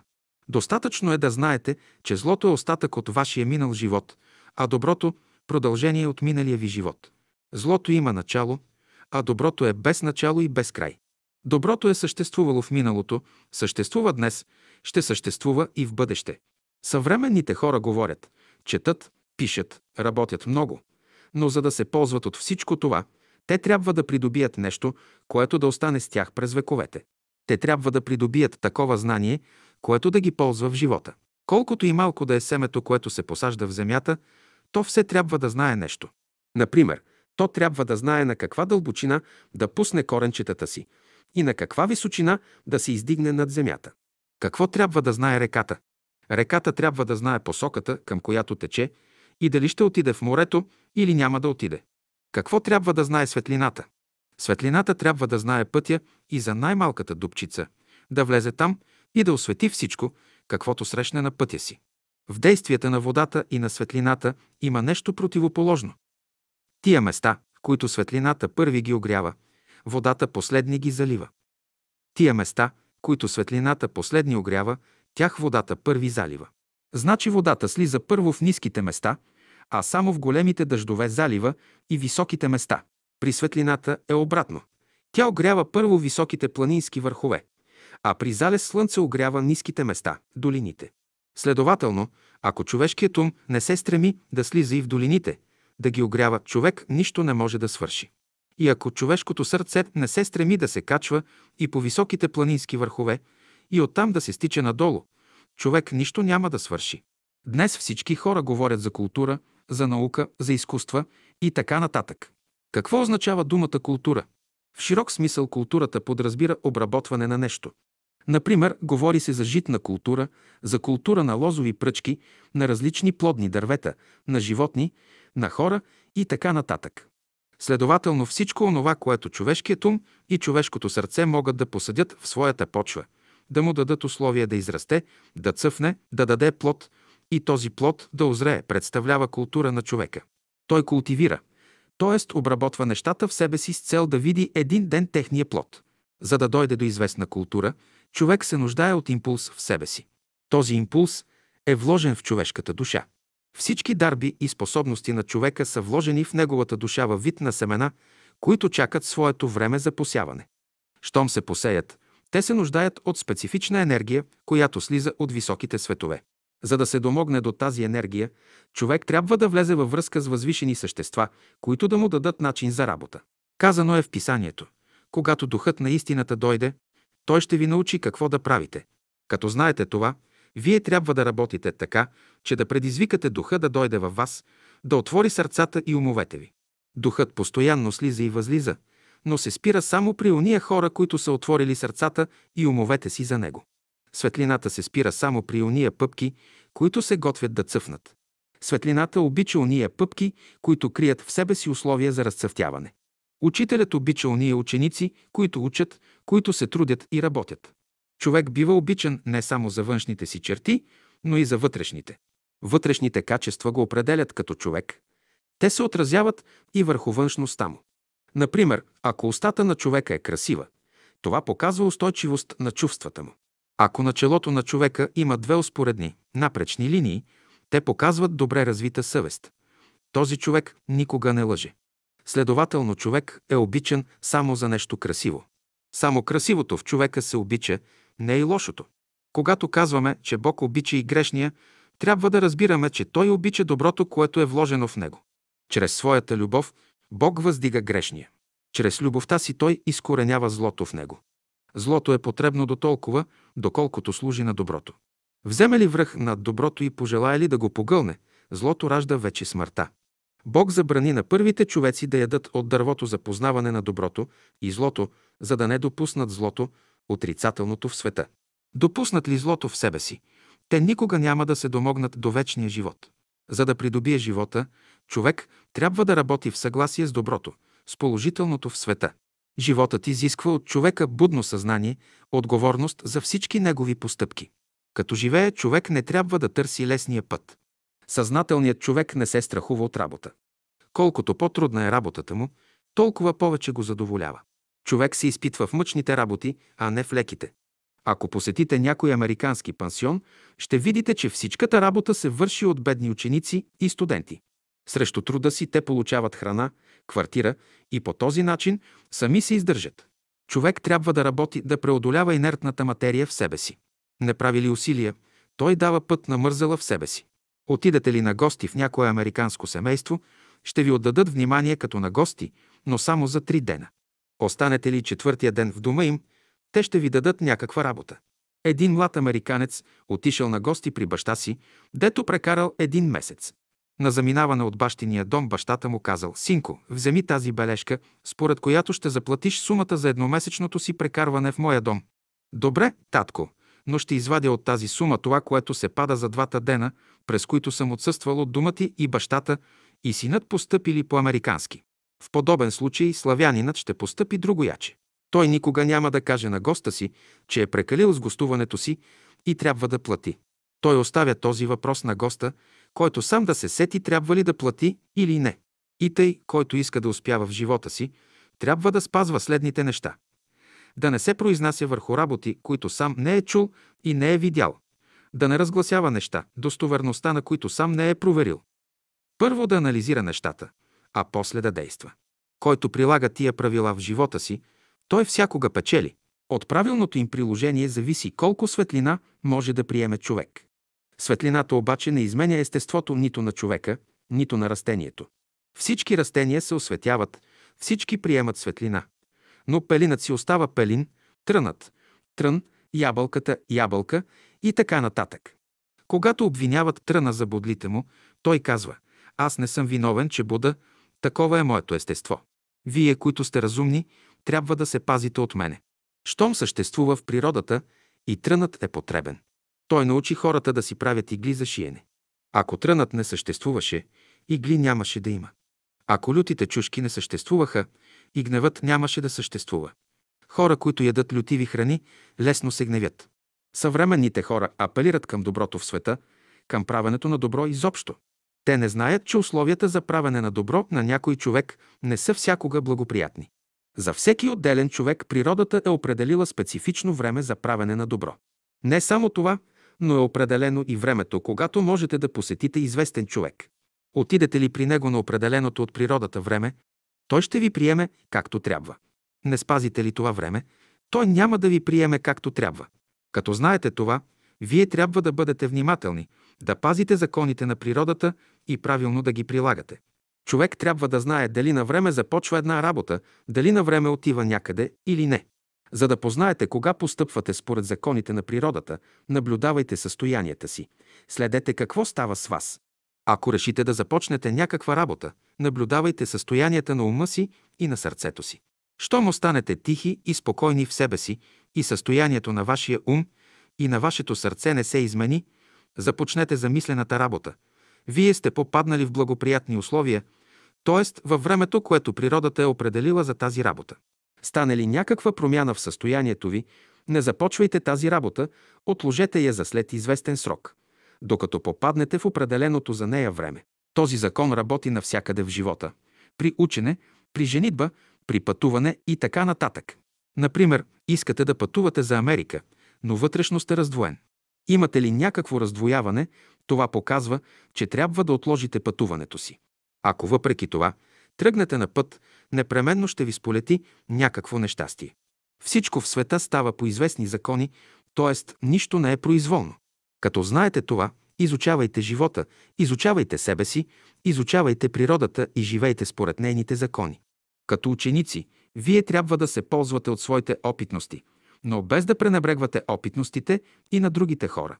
Ако не се ползвате от опитностите на хората, живели преди вас, защо ви е науката тогава? Светът се нуждае от разумни хора, от добри работници. Всеки народ, всяка държава се нуждае от добри граждани, проводници на Божественото, носители на новата култура.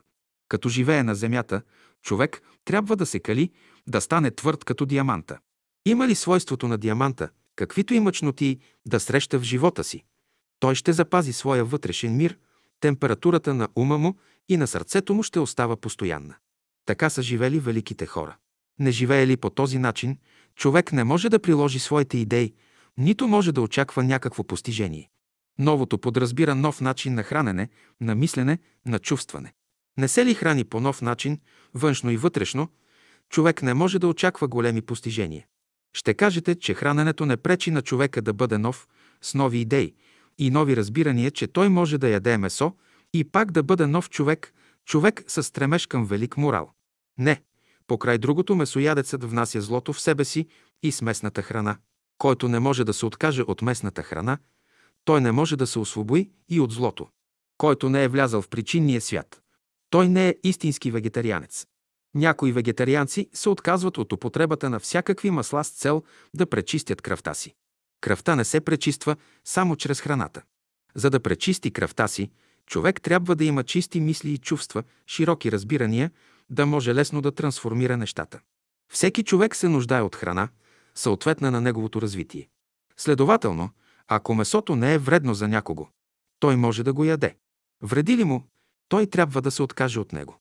Друг е въпросът, ако човек доброволно се откаже от месото, без да му вреди, по високо морални съображения. Пълен вегетарианец може да бъде онзи, чието деди и прадеди от 4-5 поколения насам са били вегетарианци. Съвременното човечество се намира пред задачата да развие своето причинно и будическо тяло. Който е развил своето причинно тяло, той е станал вече господар на себе си. Той владее силите на доброто и злото. Който живее в причинния свят, той може да се нарече божествен човек, човек на новото в света. Когато на съвременните хора се говорят неща, по-високи от техните разбирания, те се запитват реално ли е всичко това. Питам, реално ли е всичко, което ясновидецът разказва? Той казва, че вижда красиво, обширно поле, напъстрено с различни цветя, но още докато говори, картината изчезва пред него. Той вижда красиви, величествени планини пред очите си, каквито никога в живота си не е виждал, но скоро и те изчезват. И той сам се чуди реално ли е това, което вижда, или не е реално. Ако ясновидецът вижда само картини, без да може да стъпи на тия места, той се намира пред символи, които трябва да тълкува. Обаче, ако едновременно вижда красиви полета и планини и може да ходи по тях, той се намира в реалността на живота.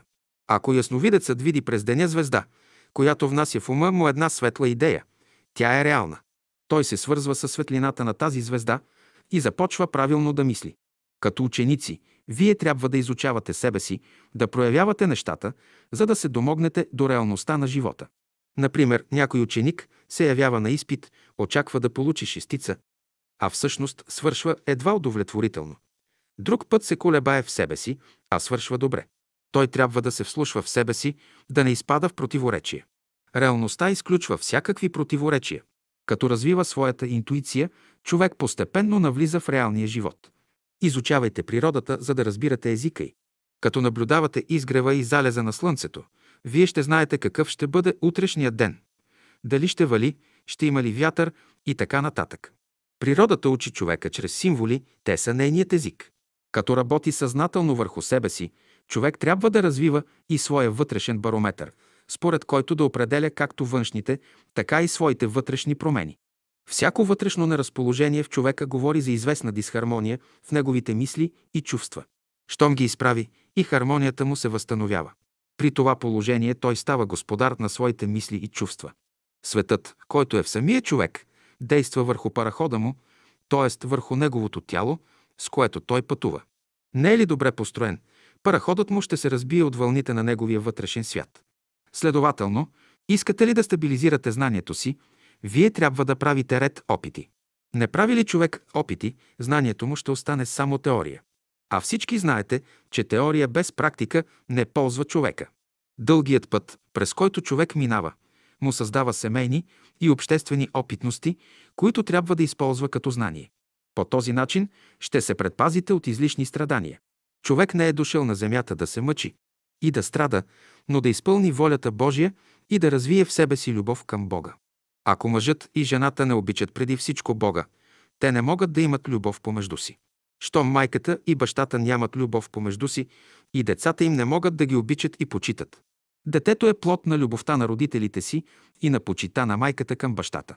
Какви ще бъдат умът и сърцето на човека, ако духът не обича душата и ако душата не почита духа?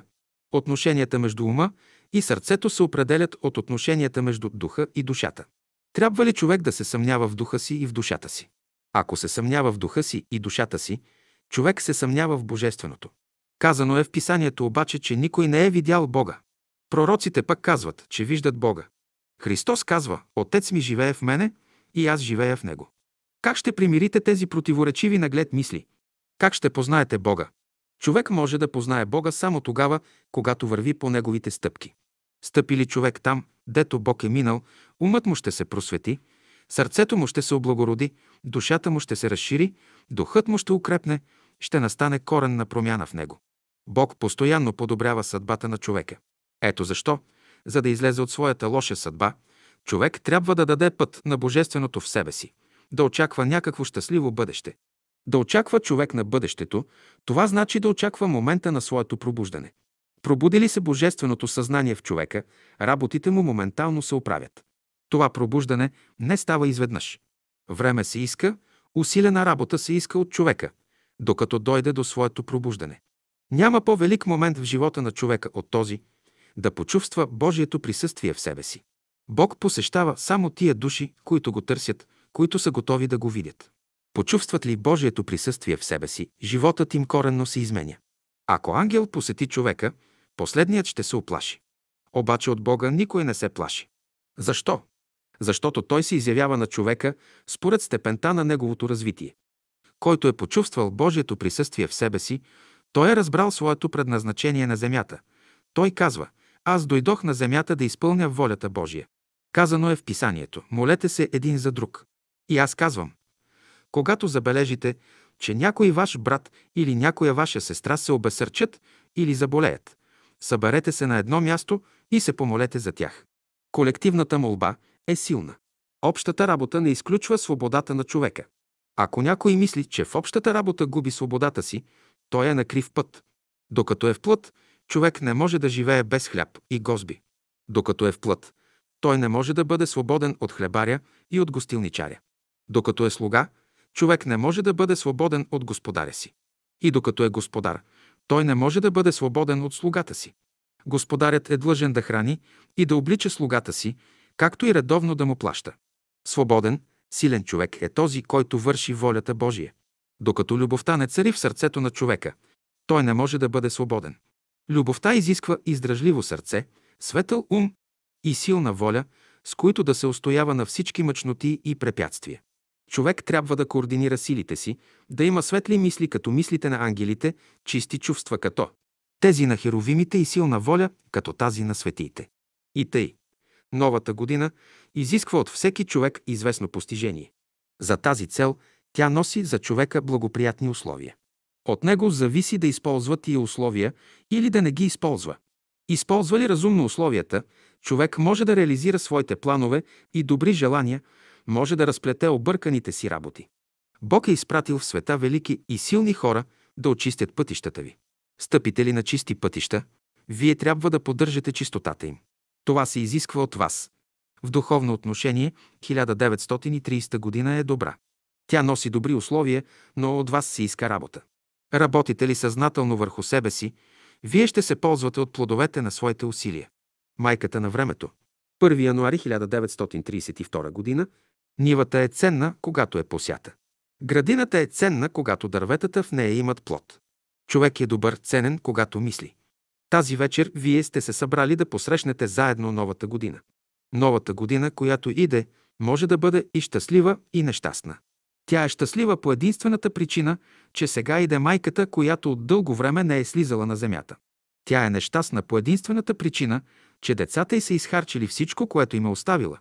Направили са големи дългове и днес трябва да плащат. Числата 9 и 3 в 1932 година са дисхармонични. Сумата на тия числа е 12, те символизират бащата и майката. Ако извадите тези числа от четирите цифри на новата 1932 година, ще останат цифрите 1 и 2, които написани една до друга, пак дават 12. Тези сметки дават значение на числата за умните хора, но не и за глупавите. Казвам, новата година е щастлива за умните, нещастна за глупавите хора. Новата година е щастлива за здравите, нещастна за болните. Щастлива за бедните, нещастна за богатите. Щастлива за младите, нещастна за старите. Човек сам е причина за своето щастие или нещастие. Ако сте в пустинята и изчупите шишето, в което има малко вода, вие ще бъдете нещастен. Ако запазите шишето с водата, ще бъдете щастлив. Ако изгубите парите си, вие ще бъдете нещастен. Ако запазите парите си, ще бъдете щастлив. Ако не използвате правилно знанието, което имате, вие ще бъдете нещастен. Ако използвате правилно знанието, ще бъдете щастлив. Щастието или нещастието в живота на човека зависи от това доколко той спазва или не спазва законите на разумната природа. Човек трябва да знае, че нещата не стават произволно.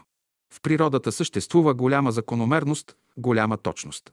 Хората губят своето щастие по единствената причина, че не спазват законите на природата. Достатъчно е да се успи човек с една секунда повече от определеното време, за да изгуби щастието си. Казвате, че колко е една секунда? Наистина, една секунда е малка част от времето, но за това време светлината изминава 300 000 км път. Питам за колко години човек ще измине 300 000 км път. Следователно, ако човек изгуби само една секунда в годината, изискват се след това години, за да набави изгубеното. Правилното използване на една секунда от времето носи придобивките на цели векове. Единствената сила, която работи с абсолютна точност, е любовта. Който е изпълнен с Божията любов, той става на време и ляга точно на време. Вън от любовта, човек всякога закъснява. Колкото и малко да е закъснението, то пак носи големи загуби. Ако светлината закъсне с една 300 хилядна част от секундата, тя губи 1000 км път. Някой казва, защо трябва да любим? За да приемете Божието благословение точно на време. Нещастията на хората се дължат на това, че нищо в техния живот не става на определеното време. Това твърдят всички учени, разумни хора, които са минали по този път. Когато човек става и ляга точно на време, щастието върви след него. Закъснява ли само с една хилядна част от секундата в ставането и лягането, нещастието го следва. Точно на време трябва да се става и да се ляга. Живот без любов няма никакъв смисъл. Такъв живот е върволица от страдания, отпадания и ставания. Който иска да се избави от страдания, той трябва да влезе в трена на любовта. Мнозина мислят, че знанието, което имат, е в състояние да им помогне при всички положения в живота. Не, съвременното знание не е в сила да избави човека от всички мъчноти и страдания. Нивата може да е наторена, слънцето може да свети и да изпраща топлина, влагата може да оросява земята. Но ако тази нива не е посята, в нея могат само бодли да растат. Посятото на нивата – това е любовта. Когато любовта дойде в живота, само тя може да използва всички благоприятни условия. Тор, светлина, топлина и влага. Вън от любовта човек е осъден на деформиране, на израждане, както нивата е осъдена на обрасване с плевели. Ако човек не разбере любовта, той не може да разбере живота. Ако не разбере живота, той не може да разбере и времето. Ако не разбере времето, той ще изпадне в ред дисхармонични състояния, които ще го направят нещастен. Този човек ще живее в дъното на ада, в вечни мъки и тързания. Може всички велики учители да дохождат на земята, да говорят на хората, но ако нито една дума от тяхното слово не падне точно на време и не поникне точно на време в сърцето на човека, това слово няма никакъв смисъл за него. Какво се ползва умиращият, ако му се говори за любовта? Любовта има смисъл за живите, не и за мъртвите хора. И самата любов не се нуждае от мъртвите. И тъй, пригответе се да посрещнете тази година майка си. Официално новата година може да е влязла, но дали за вас е влязла? Това е въпрос. Ако новата година ви донесе щастие, тя е влязла. Ако не ви донесе щастие, тя не е влязла. Човек не трябва да се залъгва. Защо? Защото ново е само това, което любовта носи. Новата година е дошла само за онзи, който може да посрещне майка си точно на време. Посрещне ли майка си на време, от този момент всичко в него ще потече. Нивите му, хамбарите му, сърцето му ще дават преизобилно. И в буквален, и в преносен смисъл. Казвам, не се спирайте върху мисълта, как и кога може да се придобие любовта.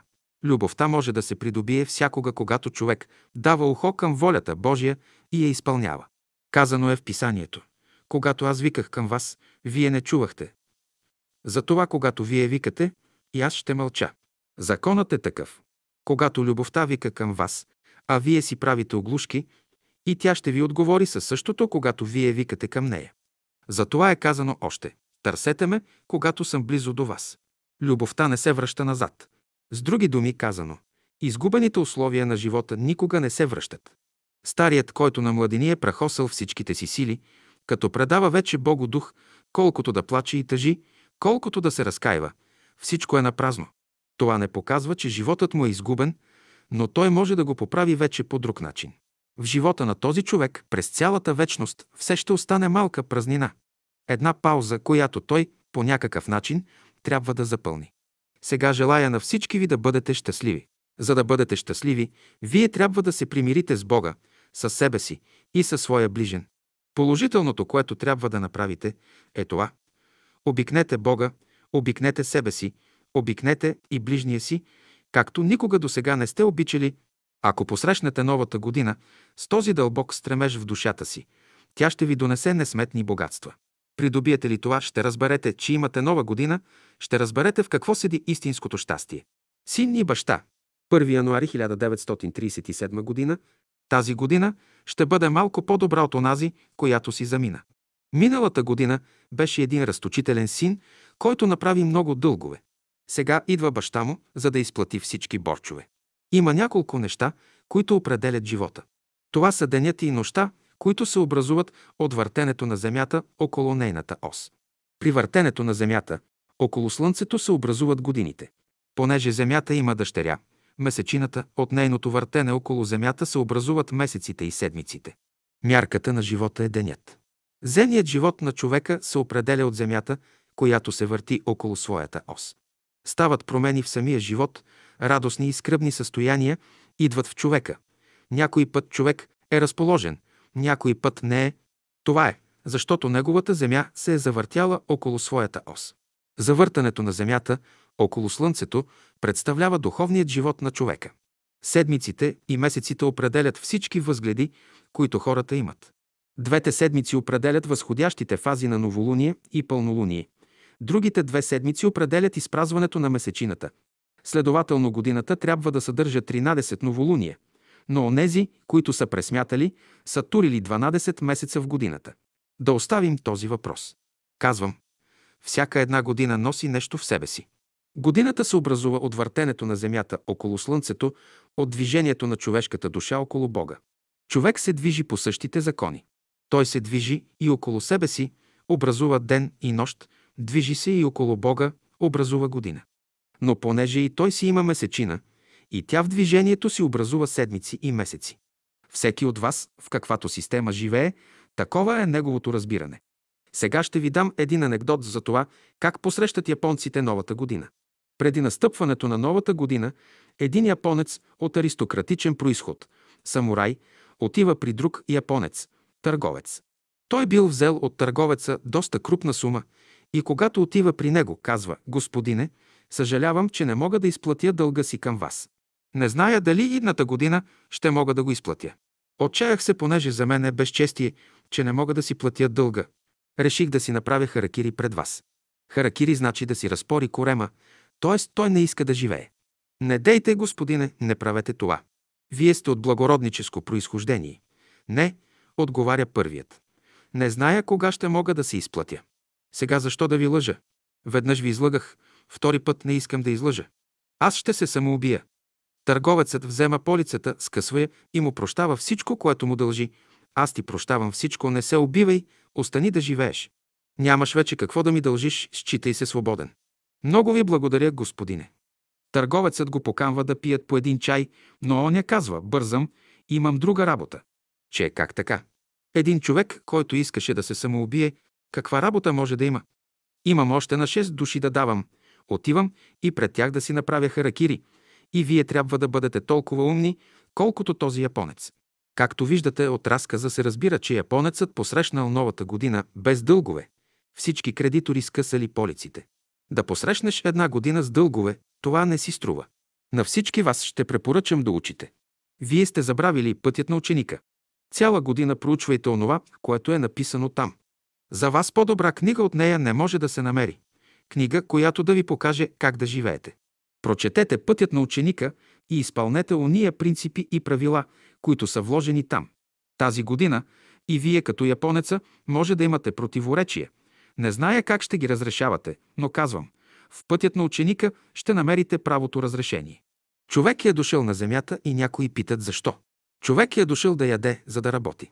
Ако питате учения, защо човек трябва да яде, той ще отговори, за да се учи. Ако питате религиозния, защо е дошъл човек на земята, ще каже, за да се моли. Хубаво трябва да знаете. За да работиш, трябва да ядеш. За да се молиш, пак трябва да ядеш. Каквото и изкуство да имате, вие все трябва да ядете. Яденето е потреба. Аз наричам яденето основна религия, която поддържа всички същества, от най-големите, от най-великите до най-малките. И ангелите поддържат религията на яденето. Ако знаеш как да ядеш, имаш религия. Ако не знаеш как да ядеш, нямаш религия. Яденето е само един символ. То е един от членовете на новата религия. Истинската религия има четири члена. Да възприемеш светлината е първият член. Някои казват, вярвам в единаго Бога. Хората казват, че вярват в Бога, но дали вярват или не, то е въпрос. Вторият член на тази религия е да дишаш правилно. Ако дишаш правилно, ще мислиш правилно. Третият член на тази религия е да пиеш вода. Ти трябва да се справиш с жаждата. И последният член е яденето. Четири члена има в тази религия. Който приема ядене, той е пил вода. Той е дишал и е възприел светлината. Следователно ще ядете. Това е истинската религия. В какво вярваш? Вярвам в хляба в начало без Словото. И Христос, когато дойде от небето, не каза «Вярвайте в Бога», а каза «Аз съм живият хляб, слязал от небето на земята. Който яде от този хляб, ще има живот». Той казва, че хляб има, а не казва «Вярвайте в Господа». Христос казва «Аз съм живият хляб». Ако вие се храните с живото Слово, което е слязло, само така ще растете. Защото в бъдеще и вие трябва да станете хляб за ядене. Казвате, какво е началото на живота? Има едно начало, с което животът иде. Какъв ще бъде краят на живота? Краят на живота ще бъде такъв, че всичко, каквото имаш, ще ти го вземат. На земята е тъй. Каквото си спечелил, каквото си придобил, в края всичко това ще ти го вземат. После какво ще има? Понеже са те обрали, пак ще те пратят на работа, пак ще търгуваш, за да забогатееш и да разбереш Божия закон. В труда, в работата човек мисли, тогава само може да се освободи от всички противоречия, които съществуват. Ние търсим спасители вън от себе си, но такива спасители няма. Спасението на човека е от неговото разбиране. Ако разбираш важността на духа, ти можеш да мислиш. Ако разбираш важността на светлината, ти можеш да мислиш. Ако разбираш важността на водата, ти можеш да мислиш. Ако разбираш как да ядеш, животът ще дойде при тебе. Казвам, всички трябва да се занимавате с вашето сърце. Всичката спънка на сегашния живот седи в сърцето на човека. По една непредвидена случайност човек е допуснал едно опущение. Някой се е наместил в човешкото сърце без позволение на човека. Следователно, всичкото усилие е да се измести отвътре този, който се е наместил. Всичките страдания, всичкото воюване седят в това. Онзи, който е влязал и завладял човешкото сърце отвътре, да се извади и човек да добие своята свобода. Човек сега не е господар на сърцето. Човешкото сърце е заложено. Докато не се изкупи сърцето, докато Бог не заживее в него, до тогава човек ще се ражда и умира и ще бъде нещастен. Когато изпъдите онзи, който заблуждава човека, който го лъже, вие ще бъдете свободни. Например, вие имате пари, обира ви някой и вие скърбите, плачете за парите. Добре, когато ви оберат, плачете, а щом направите една погрешка, не плачете, искате никой да не знае за нея. Ето я погрешката. Сега всички хора вървят по два пътя. Ще ви разкажа един анекдот. Като го давам на български язик, все едно е станал в България. Един беден човек, който дошъл на земята, ходил да работи, но не му плащали. Трудил се, работил, но никой не му плащал. Тогава решава да започне да пее. Отива някъде да пее, но щом изпее някоя песен, казват му да се махаш от тук, крясък не искаме да слушаме. Решава да ходи на църква, да се моли, но и там не го огрява. Накрая казва тази работа не става нито с работа, нито с пеене, нито с молитва. Дойде ми на ум друго нещо. Ще купя един револвер. Купува той револвер и тръгва по пътя. Среща един богаташ и го пита, какви са твоите убеждения? Човек трябва да бъде богат, да му върви работата. Тъй, ами такова нещо като Господ има ли? Няма никакъв Господ. Нещата на човека са Господ. Уреди си нещата, за какво ти е Господ. Много добре, ами за работата какво ще кажеш? Да работят другите, пък богатите не трябва да работят. Ами да пееш струва ли си? И пеенето не си струва, да пеят другите, тогава бедният изважда револвера и казва Сега си дай парите. Твоят Господ искам да бъде и мой Господ. Он я изважда парите си и казва Вземи ги, само не ме убивай. Бедният му показва револвера. В той вярваш ли? Вярвам. Питам. Кой печели от тия двамата? Богатият или сиромахът? Нито единият печели, нито другият. Утре ще се роди друг сиромах и той ще извади револвера, ще каже на богатия «Дай ми парите си». Така не се разрешава въпросът в света. Според мене този беден човек е работил без любов, пял е без любов, ходил е на църква без любов, затова работата му не е вървяла. И богатият, който е вървял по пътя, е имал богатство без любов. На съвременните хора, и на сиромаси, и на богати, едно нещо им липсва. Както казва Христос на онзи богат младеж, едно ти не достига. Ти нямаш любов, ти не си разрешил въпроса. Иди, раздай всичко и ела подир мене. Не чакай да те оберат разбойниците, за да дадеш. В турско време турели вериги на врата на богатите, за да дадат парите си. Ще дойде време и няма да остане нито един от вас, на когото тази верига да не мине през врата. Това, което не вярвате, ще дойде. В последния час ще дойдат разбойници, няма да дойдат ангели Божии. Ще дойдат разбойници, ще те хванат за гушата, ще ти вземат всичко, а ти ще викаш. Питам, всичкото спечелено къде остана? И друга лъжа има. Казвате, да оставим на децата си да прогресират, но и вашите деца ще оберат. Вие вървите по крив път. Човек трябва да работи и да работи с любов. Човек трябва да пее и да пее с любов. Човек трябва да е сиромах с любов и да е богат с любов. Богатият с любов е човек и сиромахът с любов е човек. Сиромахът без любов не е човек и богатият без любов не е човек. Следователно това, което на всинца ви липсва, е любовта. За това ще се раждате и ще умирате и ще бъдете недоволни от живота. Ако искате да бъдете доволни, внесете любовта. Живейте както вие разбирате, не както аз разбирам. Всеки от вас да опита любовта, както той разбира. Казвате, аз разбирам. Вие разбирате по чужд начин, на вас са ви тълкували любовта.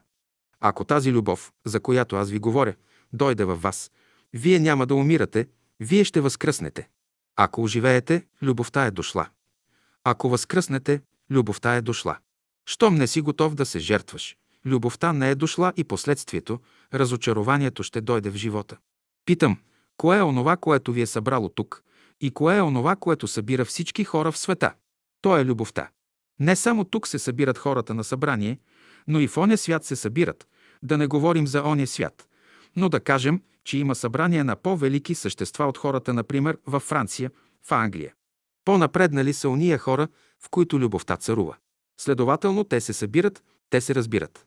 Онова, което вие търсите, е да идете в небето, да търсите Христа и да бъдете щастливи. На земята вие не можете да бъдете щастливи. Ако дойде любовта, ще дойде и Христос. Христос живее в любовта. Вие никога не можете да идете при Христа, ако нямате любов. Всеки, който би ви казал, че можете да идете в небето, той ви лъже. Любовта е врата на небесното царство. И който мине през тази врата, той ще влезе в небето. Значи любовта е вратата. Следователно, ако нямате любов, във вас всичките условия на живота са затворени и вие ще имате това, което животните преживяват, което рибите преживяват. Съвременните хора това имат. Вие не можете да имате живота на небето. Вие казвате, като умрем, ще идем на небето. Има едно умиране, през което човек трябва да мине. Той трябва да умре на земята и като умре, да възкръсне. Ако човек, когато го посеят в земята, не може да изникне, той е изгубена работа. Желая на всинца ви през тази година да имате любовта като врата, през която да влезете в новия живот. Вие сте много добри хора, но любов нямате. Няма кой да ви пази и за това ще ви оберат. Казвам сега. Не се спирайте върху греха. Грехът в човека зависи от посторонни работи. Любовта не се занимава с греха на хората, любовта се занимава с това да освободи човека от смъртта. Щом освободи човека от смъртта, той ще бъде с любовта и тя ще го научи как трябва да живее. Тогава се явява едно противоречие, което се ражда във вас и което аз ще обясня с този пример и с него ще свърша. Ограниченията в живота раждат всички престъпления, недоразумения, нещастие. И в физическо, и в духовно отношение този принцип е верен. Представете си, че двама души вървят по пътя. Единият носи затворено шише с вода под мишница, а другият е жаден, иска да пие от водата. Онзи не му дава, казва, не мога да ти дам от тази вода. Жадният мисли по какъв начин да се домогне до шишето с водата. Онзи, който носи шишето, понеже е умен човек, казва, почакай да извървим още половин или един километър. Тогава аз ще отворя моето шише, ще ти дам вода. В края на този километър те пристигат до един отличен извор. Първият пътник пита. Искаш ли да ти дам от водата в шишето? Другият казва, не се нуждая от твоето шише вече. Всички вие страдате, понеже едни от вас имат шишета, а други нямат. Аз ви казвам, елате при извора. Когато дойдете при извора, при изобилието, там всичките мъчноти ще се разрешат, там е изобилието. Като дойдете до тази вода, ще кажете, аз се радвам на тази вода. Когато всички хора дойдат до разумния живот, това ще е разрешението на тази велика задача. Това не се постига изведнъж, но човек трябва да започне да мисли и да вярва. Някой ще дойде и ще каже да съберем парите си на едно място. И да съберем парите си. Ние няма да можем да се съберем на едно място. Ако се съберем в името на любовта, която ни свързва, животът е разрешен. Ако се съберем без любов, животът е неразбран. За всички удове в тялото въпросът дали ще живеят или не, стои само ако животът функционира в тялото. Ако животът не функционира в тялото, въпросът с всички удове е вече разрешен. Тъй писанието казва Бог е любов. Тази любов носи живот, в нея няма смърт. Тази любов носи светлина, внася знание, внася красота. Всичко носи любовта. Тогава ще престанете да се заблуждавате. Вие сега казвате, че някой не живее добре. Аз виждам. Всички хора нямат еднакво разбиране. Когато видя една погрешка в някой човек, казвам, тази погрешка аз не трябва да я правя. Например, как мога да разреша аз един въпрос? Един човек отива и иска от един хлебар хляб. Пари имаш ли? Нямам. Без пари хляб не давам. Аз казвам на този човек. Ти си сгрешил, ти на криво място си отишъл. Аз съм хлебар. Завеждам го на моята фурна и му давам хляб. Когато намеря, казвам му, ела при мене и утре. Това е разрешението на въпроса. Всички бъдете носители на Божията любов. Всеки от вас трябва да разреши по едно противоречие в деня, в седмицата трябва да разреши две противоречия, в месеца, три противоречия и в годината, четири. За 100 години колко противоречия ще разрешите? 400. 400 противоречия – това е голямо богатство. А сега при вас идва само една мъчнотия и вие не я разрешавате както трябва. Слабостта на мъжа къде е? Външно мъжете са много груби. Понеже мъжът живее в обективния ум, затова той е груб. В мъжа дяволът е отвън. Мъжът в края казва, аз това не трябва да го правя. И тогава става мек. Това, че става мек, то е Господ. Жената, понеже носи дявола в сърцето, най-първо е мазна. В началото, докато се ожени, тя казва на мъжа, това ще мислиш за мене, онова ще мислиш. Щом се оженят, слага юлара на мъжа и му казва, ти ще храниш тия деца. Понеже дяволът в жената е вътре, а в мъжа е отвън, Господ ги оженва, Така че Господа, който е вътре в мъжа, да се хване с Господа, който е вън в жената и да изпъдят дявола отвътре. Това е дълбокият смисъл на женитбата. Защо се жени човек? За да изпъди дявола, който е вътре. Това е истинското женене. А дяволът, на когото това не изнася, разединява жената и мъжа, за да не го изпъдят. Политикан е той, казва, разделете се, вие не трябва да живеете заедно. Или това може да се представи последния начин. Човек трябва да съедини силата на своя ум, Бог, който живее в ума на човека, с силата на Бога, който живее в сърцето на човека. Бог още не живее в сърцето, затова писанието казва «Сине мой, дай ми сърцето си». Не казва «Дай ми ума си», понеже той е вътре в ума, но казва «Дай ми сърцето си». Искам всички вие да служите на Бога с любов тази година и по този начин да съедините вашия ум с вашето сърце и да изпъдите този неканен гост, който е дошъл, да станете господари на вашето сърце. Това ви пожелавам тази година. Големият брат. 31 декември 1938 година, полунощ. Тази вечер сте се събрали да посрещнете новата 1939 година. Числото 39 е образувано от числата 3 и 9, които са резултати. Числото 8 в 1938 година представлява старата майка, която лесно решава въпросите. Който ще се ражда, да се ражда. Който ще умира, да умира. Който ще осиромашава или забогатява, да осиромашава или забогатява. Тя лесно реже конците, не мисли много. Обаче новата година, която иде, е снисходителна към всички. Тя крие в себе си нещо велико и красиво. Изобщо числата 3 и 9 съдържат трите велики добродетели – любовта, мъдростта и истината, а същевременно и живота, знанието и свободата. Числото 9 представлява още човешката глава, т.е. проявеният човек, резултат на творческия принцип, чрез който се изявява Божията сила в света. Числото 9 представлява крайният резултат на всеки живот. Никой не може да отиде по-далеч от числото 9. Тъй, щото новата година отнема на човека всички възможности да проявява своите стари навици и погрешки. Който иска през тази година да продължава по стария обичай да греши, той ще фалира. Новата година носи всички условия за добър живот. Който иска да живее добре, да проявява своите добри мисли, чувства и постъпки, той ще намери благоприятни условия за това именно тази година. Който мисли да продължава своя стар живот, пълен с лоши мисли и желания, той ще се разтопи като лед и ще се изпари като вода. Новата година е за добрите хора. Тя носи благоприятни условия за посаждане на всичко, което ви е дадено. През тази година трябва да извадите от хамбара всички хубави семена и да ги посадите на нивата си. Тази нива представлява човешката душа. Тази нива е светът, в който човек живее. Като уподобяваме душата на нива, ние имаме предвид само външното й облекло. Казано е в писанието. Бог толкова възлюби света, щото даде своя единороден син в жертва, да не погине всеки, който вярва в него. Кой свят възлюби Господ? Светът, който е в човешката душа. Значи Бог е възлюбил разумната душа, която се проявява. Казано е същевременно, че Бог е възлюбил истината в човека. Къде е истината? В човешката душа. Истината не може да се прояви вън от душата. Който търси истината, първо той трябва да намери душата, т.е. да съзнае, че има душа и живее в нея. Душата говори на човека чрез всичко, което го заобикаля. Слънцето, което грее, вятърът, който вее, реките, които текат, цветята, които растат, това е все говор на душата. Великата майка на човечеството. Тя се грижи за него по различни начини. По нейна заповед слънцето грее, вятърът вее, изворите бликат, плодовете зреят. Душата е проявеният Бог в човека. Когато човек не слуша душата си, тя се оттегля от него и той се стопява, както ледът се стопява от слънчевите лъчи.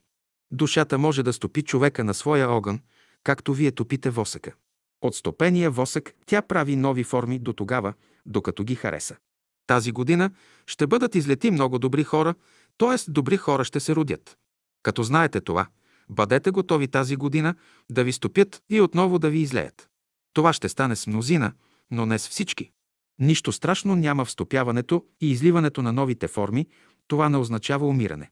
Има нещо страшно в света, но то не е в умирането. Страшно е, когато човек влезе в противоречие със себе си. Има едно противоречие в света, което произлиза от яденето в широк смисъл на думата. Казано е, че Бог създаде света в 6 дена, а в седмия си почина. За всички дни той се произнесе, че това, което е създал, е добро. За втория ден обаче Бог не се изказа. Този ден има нещо общо с храненето.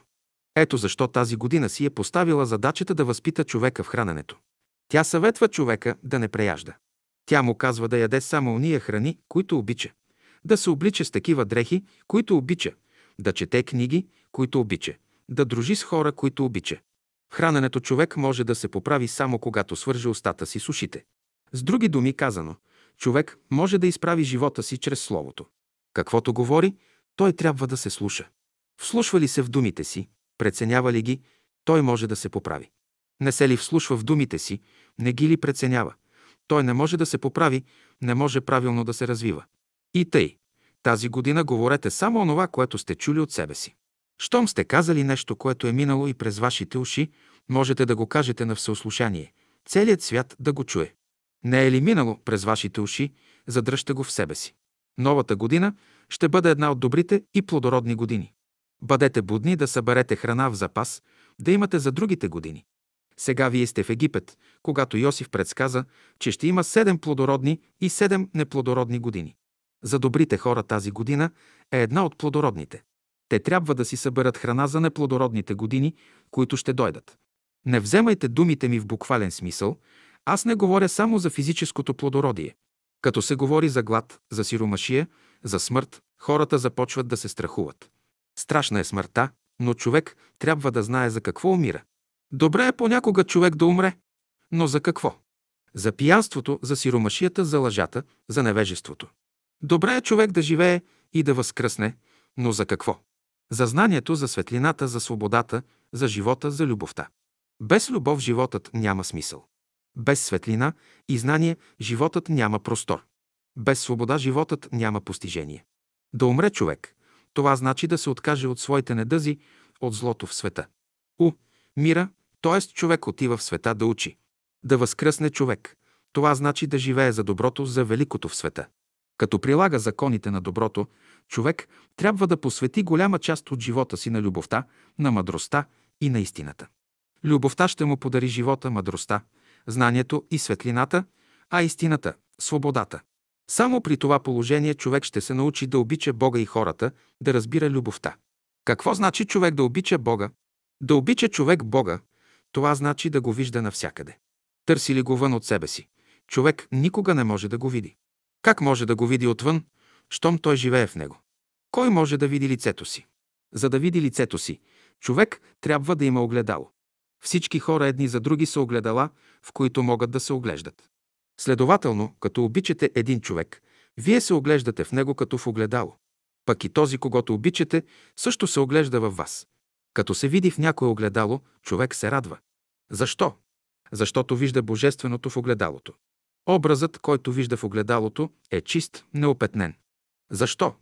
Защото никой до сега не е могъл нито да го пипне, нито да го прегърне. Кой човек е могъл да прегърне своя образ в огледалото? Вие може да си съставите понятие за божественото като образ, който само се вижда, но не се пипа, не се хваща, не се прегръща, нито целува. Направите ли най-малкия опит да се докоснете до този образ, той моментално изчезва. Сега, ако ви питат защо трябва да обичате, ще отговорите. Човек трябва да обича, за да вижда божественото навсякъде. Не го ли вижда, той няма живот в себе си. Без любов животът няма смисъл. Тази година трябва да дадете път на любовта в себе си, за да се влее струята на великия живот във вас. Мнозина се страхуват от любовта, наричат я огън всепояждащ. Не, огънят на любовта гори, без да изгаря. Като посветите живота си на любовта, ще разберете, че имате сила да носите мъчнотиите си. Като посветите живота си на мъдростта, ще разберете, че имате знание и светлина да виждате ясно нещата. Като посветите живота си на истината, ще разберете, че имате свобода.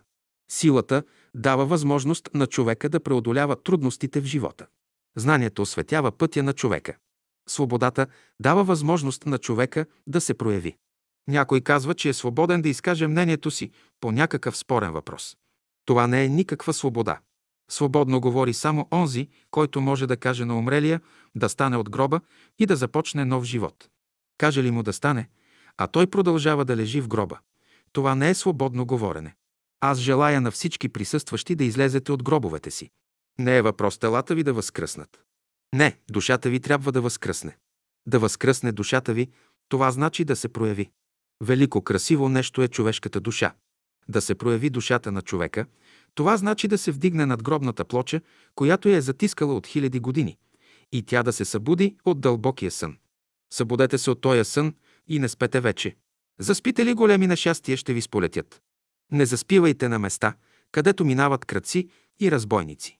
С други думи казано, никога не допускайте в ума си нито една отрицателна мисъл и в сърцето си нито едно отрицателно чувство, които от една страна обират хората, а от друга обвиняват мирните пътници в кражба и в злосторство. Искате ли да запазите съзнанието си будно? Никога не допускайте крива мисъл по отношение на Божественото в света. Не питайте защо са допуснати страданията и нещастията в живота. Не питайте защо едни хора са създадени добри, а други – лоши. По естество човек е създаден добър. Когато се проявява понякога лош, причината за това е той самият. Божията ръка не е взела и не взима никакво участие в страданията и нещастията на хората. Човек е създаден добър, но ако той доброволно не иска да се прояви такъв, на сила никой няма да го застави да прояви своето естество. Да прояви доброто в себе си. Това е право на човека. Ако не го прояви, той носи отговорността, че не се е проявил такъв, какъвто е създаден. Следователно, новата година иска от всички да се проявите такива, каквито сте създадени, т.е. да проявите доброто в себе си. Всеки трябва да прояви любовта на сърцето си без страх. Ще кажете, че хората не ви обичат. Не е въпрос в обичането. Днес от човека не се изисква толкова любов, колкото умение да преценява любовта. Ние сме в епоха, когато трябва да преценяваме любовта. Ще кажете, че трябва да се възлюбите едни други. Не. Докато не цени любовта, човек не може да люби. Невъзможно е да любиш човека, докато не цениш душата му. Любовта е възможна само тогава, когато се научите да цените човешката душа.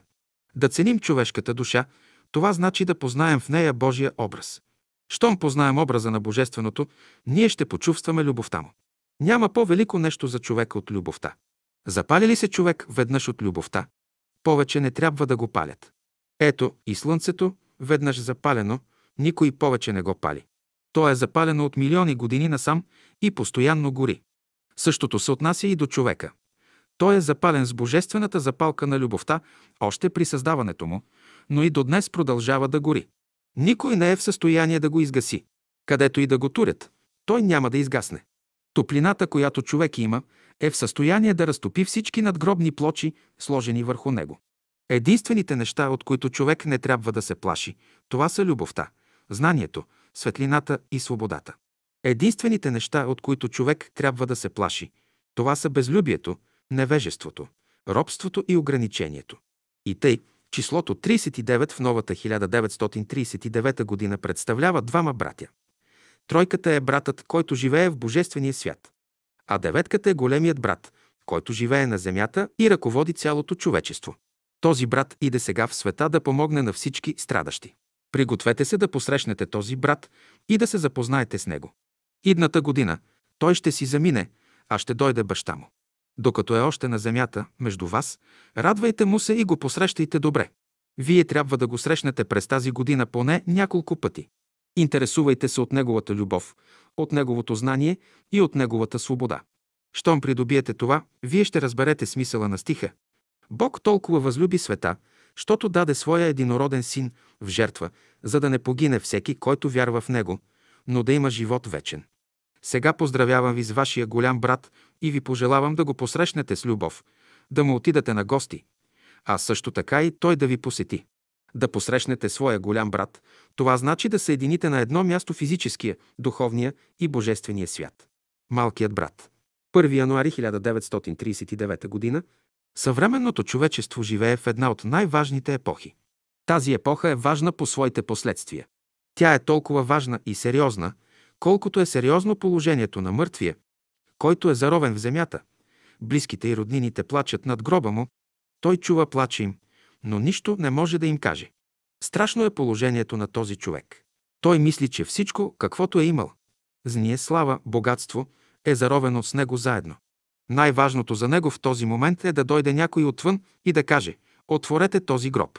Чуе ли тези думи, това значи, че е дошъл часът на неговото спасение. Хората заравят своите умрели на доста голяма дълбочина, най-малко на един метър. Житното зърно обаче заравят на дълбочина 1-2 см. Ако биха го заровили на един метър дълбочина, по никакъв начин то не би могло да израсте. Аз искам да обясня ценността на нещата, без да изнасям някакви нови хипотези или теории, нито да казвам кое е право и кое е криво. Правите и кривите работи са все човешки. В човешките работи има права, а в божествените има ценности. Тъй, щото, когато се говори за ценности на нещата, ние разбираме божествени работи. Дойдете ли до правото или до кривото на човека, там спирате, никой не иска да отнеме неговото право или неговото криво. Понякога и кривото е нужно. Например, колелото, което се върти, е направено не само от прави линии, но и от криви. Само при това положение колелото се върти. В Божествения свят кривите работи въртят колелото. Там те са поставени отвън, а правите – отвътре.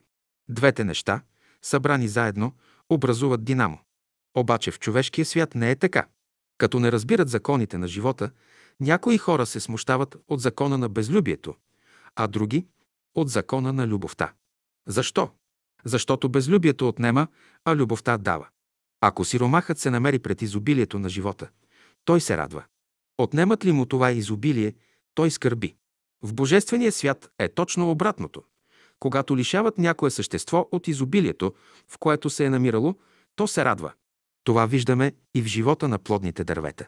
Човек с кошница в ръка се приближава до някое плодно дърво, увиснало от плодове, и започва да бере един след друг плодовете му. Той бере и разказва на дървото, че взема неговите деца, за да ги прати в земните училища и университети да се учат. Наистина плодовете отиват на училище. За да ги запишат като редовни ученици, те трябва да държат приемен изпит по няколко предмета. Те влизат през вратата на първото училище, устата, където ги посреща 32 професори. Тук им задават различни въпроси, докато комисията се произнесе, че са издържали изпита си успешно. Щом резултатът от изпита е добър, тогава се отваря друга врата и те влизат в по-висок университет, където ги очакват 10 милиона. Учени, които ги приемат тържествено, с ура и с овации. Този университет е стомахът на човека. Казват, че плодовете, т.е. децата на плодните дървета, не отиват на училище, но на смърт. Какво представлява смъртта? Смъртта представлява стомахът на живота. Следователно, който иска да влезе в живота, той първо трябва да мине през стомаха на живота, през смъртта. Там ще го посрещнат 32 професори, облечени в бели дрехи. Те ще го турят на чин, като ученик, и ще трябва да държи изпита си по всички правила на ученичеството. Ако не иска, могат да отложат изпита му, но временно. Когато и да е той, трябва да мине през тази врата. Друг път за отиване на небето няма. Някои мислят, че могат да отидат на небето по друг път, да избегнат смъртта. За сега историята помни само два случая на специално възлизане на небето. Единият случай е бил Сенох, а другият с пророк Илия, който се възнесе с огнена колесница. Обаче Илия пак се върна на земята и този път мина през същата врата, през която минават обикновените хора. Всеки човек може да бъде прият като слушател в някое училище, но иска ли да бъде редовен ученик, той непременно трябва да мине през изпит. Да замине човек за другия свят без изпит, с огнена колесница, това беше само едно изключение. Сега да дойдем до ценността на нещата. Три неща правят живота ценен и разбран – любовта, мъдростта и истината. С други думи казано, без живот, без знание и светлина, без свобода, без движение, без постижение животът всякога остава неразбран. Без любов животът няма смисъл. Любовта е онзи велик принцип, който стимулира духа и го заставя да прояви своите възможности. Животът е скрит в любовта, както плодът в костилката. За да се прояви животът на плода, светлината и топлината трябва да дойдат отвън и да действат върху костилката. Хората отричат именно тази семка или костилка. Тази семка представлява човешката душа, същината на нещата. Тя е стояла милиони години в божествената житница, докато дойде времето на нейното проявление. Ако не влезе в живота при условията на любовта, на мъдростта и на истината, тя не може да озрее. Като говорим за любовта, за мъдростта и за истината, ние ги разбираме в техните динамически, а не статически прояви. Ако дойде в статическо положение, любовта се превръща в безлюбие. Безлюбието всякога отнема, а любовта всякога дава. Знанието внася светлина в човешкия ум, а невежеството внася тъмнина. Светлината освобождава човека, а тъмнината го ограничава. Нещастията в света проистичат от тъмнината. В човека са вложени светлина, знание, любов. От него се иска само едно – да отвори прозорците на своя ум и на своето сърце, за да проникнат в тях любовта, знанието и светлината. Човек трябва да тури в действие своя ум, да разреши всички трудни задачи в живота си. Умът може само да разреши задачите, но не и да ги изпълни. Духът е който изпълнява и прилага нещата. Духът е великият изпълнител в човека. Дойдете ли до изпълнение на нещата, обърнете се към духа си. Чрез ума човек може да разреши една задача, да знае какво нещо е любовта, например. Но това е само знание. Любовта трябва да се приложи. Човек може да пипне хляба, да го близне отвън, без да си хапне от него. Тогава той има външно познаване за хляба, но не го е вкусил, не го е приложил. Следователно, докато работи само с ума си, човек има знание. Щом духът започне да прилага тия знания в живота му, той придобива любов, светлина и свобода. Съвременните хора се нуждаят от приложение. Те имат истината в себе си, но трябва да я приложат. Всяко нещо, което не може да се приложи, е мъртво. Най-малкото парче хляб, което човек е приел, трябва да се приложи да даде плол. Ако парчето хляб не се превърне в красиво чувство, чувството, в светла мисъл, мистълта, в доброкачествен плод, яденето няма смисъл. Тези процеси са свързани помежду си. В яденето е скрито нещо, което човек не познава. В самия човек е скрито нещо, което той не познава. Скритото в човека се проявява само тогава, когато той страда. Съвременният човек не разбира какво нещо е страданието. Страданието е процес на растене. То е признак на това, че човек е вън от лошите условия. Докато не е започнал да страда, човек се намира в робство. Започне ли да страда, той вижда вече светлината в себе си и вън от себе си. Щом започне да страда, човек иска да извади корените си от земята. Всяко растение се мъчи и страда, защото иска да извади главата си от почвата. Главата на растението е неговият корен. Същото се отнася и до човека. Главата, т.е. мисълта на човека, е заровена в гъстата материя. Когато майката и бащата се оплакват, че децата им не ги обичат, това показва, че главата им е заровена в гъстата материя. Когато държавата се оплаква от гражданите си, че не се подчиняват на законите й, това показва, че главата й е заровена в земята. Човек трябва да освободи главата си от гъстата материя. По кой начин? Много начини има, по които човек може да се освободи. Първият начин за освобождаване на човека е любовта. Обаче преди да разбере и приложи любовта, той трябва да опита безлюбието. За да разбере любовта, човек трябва да има широко схващане за живота, а не едностранчиво. Широта се иска от човека. Мислите ли, че положението на детето, което седи свито цели 9 месеца в отробата на майката, е добро? Майката му казва, ще стоиш вътре и ще мълчиш, дума няма да кажеш. Ако си позволиш да кажеш само една дума, веднага ще те изхвърля навън. Щом детето намисли да каже една дума само, т.е. да заплаче, майка му веднага го изхвърля навън. Това изхвърляне на детето вън от майчината отроба наричаме раждане. Ако детето се опита да се прояви на седмия месец, то пак се ражда. Ако се прояви по-рано от седмия месец, детето не може да се роди. Днес всички хора бързат да се родят, вследствие на което са нещастни. Те казват, трябва да се родим. Добре е човек да се роди, но на време. Велико нещо е раждането. Който прибърза с раждането си и се роди преди деветия месец, той не може да живее. Който се роди през 1939 година, на деветия месец, добре ще бъде за него. Роди ли се по-рано или по-късно, той ще мине през големи изпитания. Ако се родите тази година, бъдещето е ваше. По-добра година от тази не сте срещали до сега в живота си. Ако тази година не се родите, ще чакате 1999 година, когато ще се повторят същите условия. Аз не искам да доказвам истинността на моите думи, защото доказването е гимнастика, а гимнастиката изисква много време. За да даде един концерт, който трае най-много един час, цигуларят се упражнява усилено цяла година. Като свири един час пред хората, той доказва, че е свирил, че се е упражнявал дълго време. Всяко нещо, което се изсвирва добре, показва, че музикантът се е упражнявал, не се ли изсвирва добре, това показва, че не се е упражнявал. Като живее, човек ежедневно прави упражнения. В това отношение животът е музика. Повелика музика от живота не съществува. Да живееш. Това значи да се упражняваш, да изучаваш законите на великите добродетели в света. И тъй, любовта е основният тон на живота. Тонът до мъдростта е доминантата. Тонът сол, истината е тонът си, който дава разрешение на нещата. Значи имате три основни тона в живота – до сол си. Щом дойдете до тона си, вие се намирате в положение на възлизане, т.е. минавате в по-висока октава на живота. Влезете ли в по-висока октава, редът на нещата започва да се изменя. В тона до на първата октава има известно напрежение, каквото забелязваме в размътеното яйце. Това яйце е стояло известно време под квачката и трябва да стои до края, докато се измъти. Щом влезете в тона до на втората октава, няма да имате напрежение, но движение. Човек трябва да знае какво може да извърши, като попадне в тона до когато той е в движение. Следователно, когато човек се намира пред известни мъчноти, казваме, че той е в тона до на първата октава. Той се намира в основния тон на материалния живот. Където има мъчноти, разрешението им иде от физическия живот. Като се разрешат тия въпроси, човек влиза вече в духовния свят.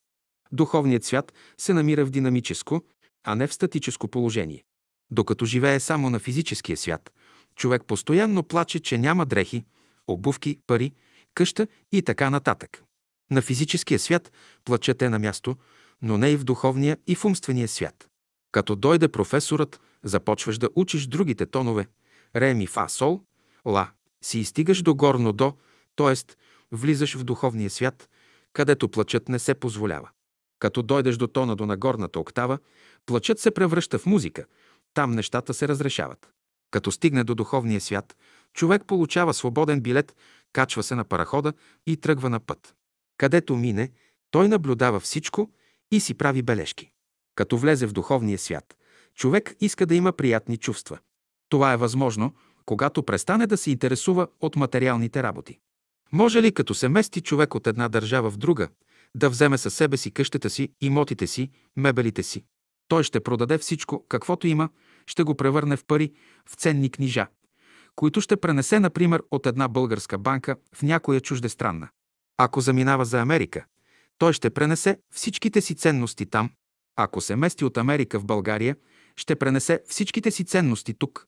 И тъй, духовният живот не е нищо друго, освен специален път, който показва на човека как може да пренесе ценностите си от земните в небесните банки. Който знае начин за пренасяне на своите ценности в духовния свят. Той е умен човек. Този човек е добре прият в духовния свят. Същото става и на земята. Ако някой чужденец отиде в Америка, веднага ще го запитат. Имаш ли нещо в джоба си? За да живее добре в Америка, човек трябва да има в джоба си най-малко 500-1000 долара. Мнозина мислят, че Бог е любов, благост, че Той ще ги посрещне добре на земята и на небето, независимо от това дали имат някакви ценности или нямат. Това е невъзможно. Ако башата изпраща сина си да учи в странство и всеки месец редовно му дава по 5000 лева, но през всичкото време синът яде и пие без да се учи, мислите ли, че бащата ще му се радва? Той ще бъде недоволен и огорчен.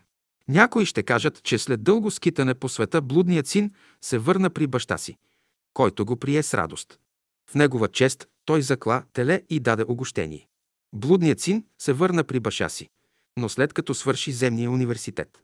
Той яде и пи с приятели и с млади моми, изяде всичкото си богатство и когато остана последен сиромах, без пет пари в джоба си, отиде да пасе свине.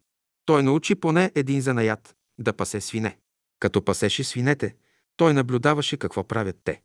С зурлите си те разораваха земята, като така посаждаха семената на дърветата. Като падало някое семе от дърветата, чрез зурлите си едни от свинете правили дубки в земята, а други заравяли падналото семе. Значи дърветата израснаха благодарение на свинете. Ще кажете, че това е свинска работа. Наистина свинска работа е да заровиш главата на едно растение, но по-добре е да е заровена, отколкото да не е заровена. Като се върнал при баща си, блудният син казал, «Татко, аз не можах да свърша онзи университет, който ти искаше, но свърших земния университет. Сега разбрах, че не съм достигнал такъв чин, за да ме считаш свой син. Синът трябва да е учил много. Понеже не можах да уча много, аз идвам при тебе не като твой син, но като слуга. Моят диплом е за една от най-малките служби, каквито даваш на слугите си. Големите служби нека останат за други. Като слушал думите на сина си, бащата видял, че той е дошъл до дълбоко разбиране на живота, затова го прегърнал, целунал, турил му пръстен на ръката и заповядал на слугите си да заколят най-угоеното теле за него. Синът му се върнал от странство с отворени очи, готов да се учи при баща си. До това време той никога не бил виждал своя баща, нито го познавал такъв, какъвто сега го видял. Той не виждал друго лице в баща си, освен строгото, навъсеното, което само заповядвало. Това направи, онова направи. Като му дотегнало да гледа навъсеното лице на баща си, един ден той му казал «Татко, искам да отида в света да се уча. Дай ми каквото ми се пада. Искам да придобия знание вън от тебе». Обаче сега той видял такава любов в баща си, каквато никога преди не е могъл да си представи. Бащата го прегърнал, целунал и заповядал в чест на неговото връщане да се устрои голямо огощение и веселие. В това време другият син се връщал от нивата и като видял и чул веселби, движение на хора, запитал какво става. Защо се прави това огушение? Бащата отговорил. Брат ти се върна от странство, където е свършил земния университет. За неговото връщане се дава това огощение. Като чул тия думи, по-старият син се разгневил и казал, толкова години вече ти работя, но ти до сега не си дал за мене такова огощение. Този, който едва ли е научил нещо, го приемаш с толкова големи почести. На мене не си ми дал нито едно теле да заколя, да се повеселя с приятелите си, а за този, който изхарчи и изпи всичко, закла най-огоеното теле. Тогава и аз мога да отида в света, да ям и да пия като него. Така говорил по-големият син на баща си. Баща му отговорил. Синко, всичко, каквото имам, е на твое разположение. Сега брат ти ще те замести. Той ще работи, а ти ще отидеш в света да учиш. Това е психологическо тълкование на състоянията на двамата сина и на бащата. Историята за блудния син и до сега още се повтаря в света, вследствие на което хората са недоволни едни от други и се сърдят на Господа, на своя велик баща, защо едни е облагодетелствал за сметка на други, защо на едни е дал къщи, пари, добри деца, а други е лишил от тия блага. Едни не се молят, но уповават на Бога, а въпреки това имат Неговото благословение. Други се молят, водят добър живот, а въпреки това са бедни, болни. Хората се натъкват на тия противоречия и не могат да ги разрешат. Защо? Те не са се домогнали до ценностите на нещата. В какво седи ценността на нещата? В любовта. Бащата казва на по-големия син, Синко, всичко, каквото имам, е на твое разположение. Аз не те лишавам от нищо. Ти трябва още да учиш, да придобиеш онова смирение, което брат ти е придобил. Ти не си още смирен. Казвам, много благочестиви хора има в света, но те нямат смирение. Идва някой човек при мене и казва, че ме обича. Много добре, щом обичаш, ти вършиш една добра работа. Аз оценявам любовта ти, но аз искам и ти да ме обичаш. Готов ли си тогава да оцениш моята любов? Като дойде при мене някой златар, аз ще извадя пред него своя скъпоценен камък, защото той познава скъпоценните камъни и може да ги оцени. Дойде ли при мене човек, който не познава скъпоценните камъни, аз няма да извадя пред него своите ценни работи. Едно американско семейство изпаднало материално толкова много, че всички негови членове дошли до голямо отчаяние. Един ден край дома им минал един турист, който се отбил при тях да си почине. Като видял посърналите лица на децата, той поискал да му дадат цигулка, за да им посвири. Домакинът отговорил, никой от нас не свири, но имаме от дядо си една стара цигулка, хвърлена някъде на тавана. Ще я донесем да я опиташ. Туристит нагласил добре цигулката, изчистил я, разгледал я и останал чуден.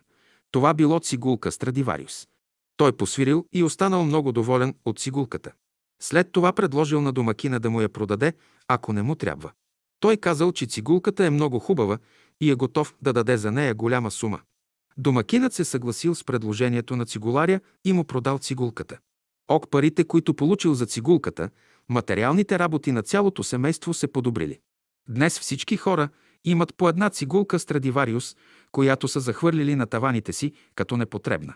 Един ден обаче ще дойде в дома ви някой виден виртуоз, който ще поиска цигулката ви, за да посвири. Той ще стане причина да свалите цигулката от тавана. Като посвири с нея, той ще ви каже, че цигулката ви е много хубава. Тогава вие ще разберете, че в цигулката ви се крият онези условия, от които зависи вашият живот. Какво повече можете да искате от това да дойде в дома ви един виртуоз или един учен и да ви научи да цените ума си, който Бог ви е дал и да го употребявате на място. Какво по-ценно нещо за човека от това да знае как да употребява сърцето си, да знае как да разговаря със своята душа?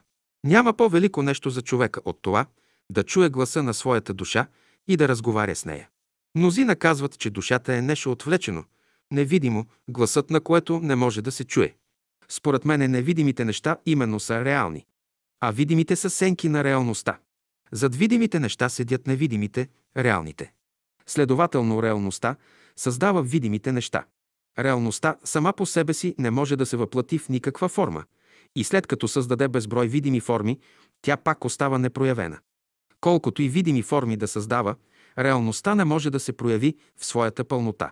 Тя всякога ще остане непроявена, все ще има още нещо непроявено от нея.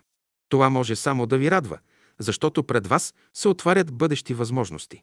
Ето, и човешкото сърце не е проявено напълно. Днес човек издържа най-много до 41 градуса топлина. Мине ли тази граница, сърцето не издържа и човек умира.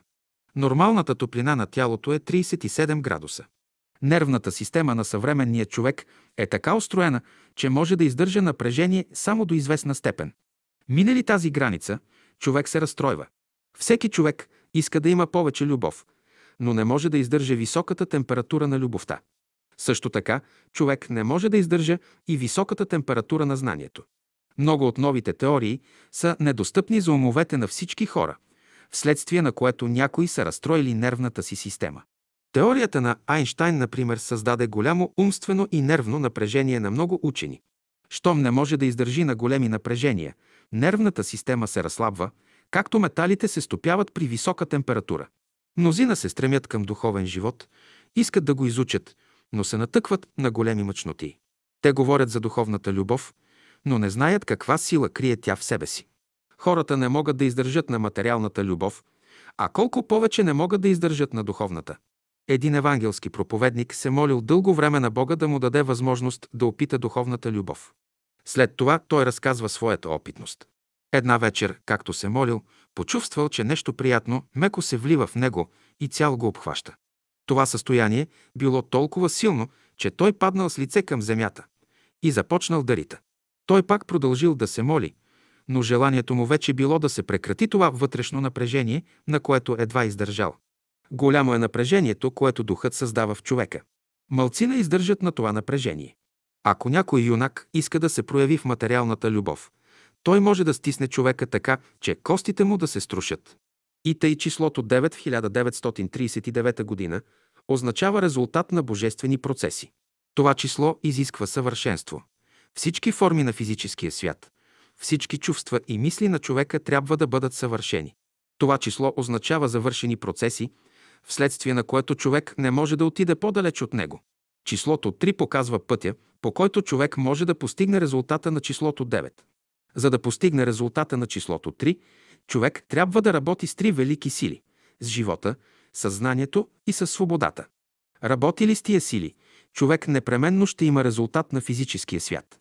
Всеки човек иска да бъде красив, да има красиви вежди, очи, нос, уста, но за да придобие тази красота, той трябва да разбира основните закони на живота. Животът не е нещо празно, той е велика реалност, велико благо, което ни е дадено. Като са изучавали живота, индусите са дошли до два важни процеса – процес на разрушаване и процес на съграждане. Според тези процеси те са разделили божествата си на две категории.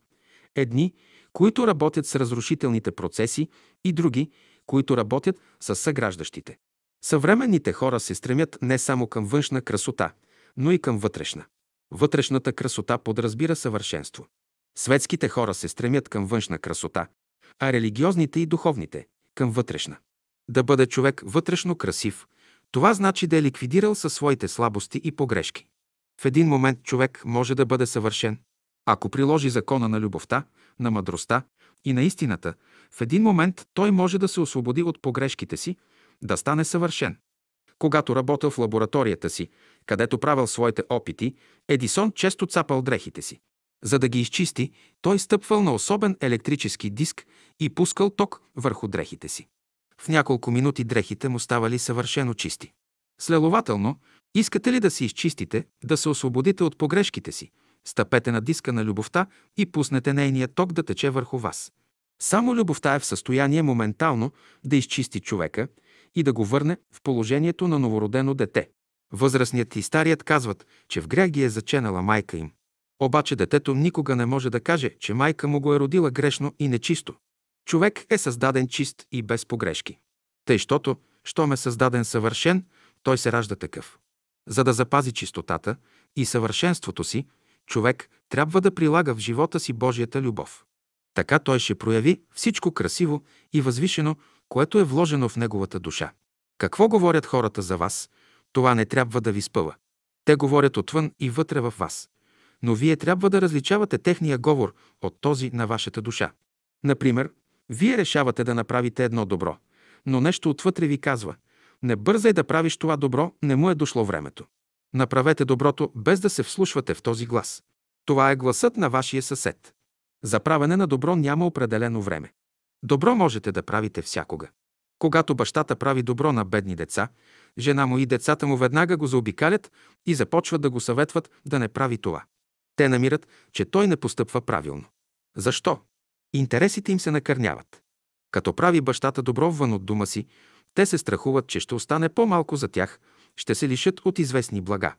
Затова именно Христос е казал, когато човек прави добро, лявата му ръка да не знае това, което дясната прави.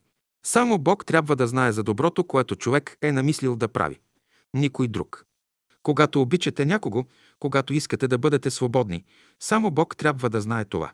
Мнозина говорят за свободата, търсят я, но въпреки това не са свободни. Като разискват върху известни въпроси, хората намират, че са свободни да изказват мнението си. Да изказваш мнението си, това още не подразбира свобода. Ти си толкова свободен, колкото и онзи, който влиза в гостилницата без пари. Той е свободен да влезе и да си поръча едно или две яденета, да си хапне от тях, но рече ли да излезе от гостилницата, не е свободен. Гостилничарят веднага го посреща и му казва – плати. Свободен е само онзи, който носи хляба в турбата си и когато огладнее, сяда и яде. Този човек е свободен, защото яде от своя хляб.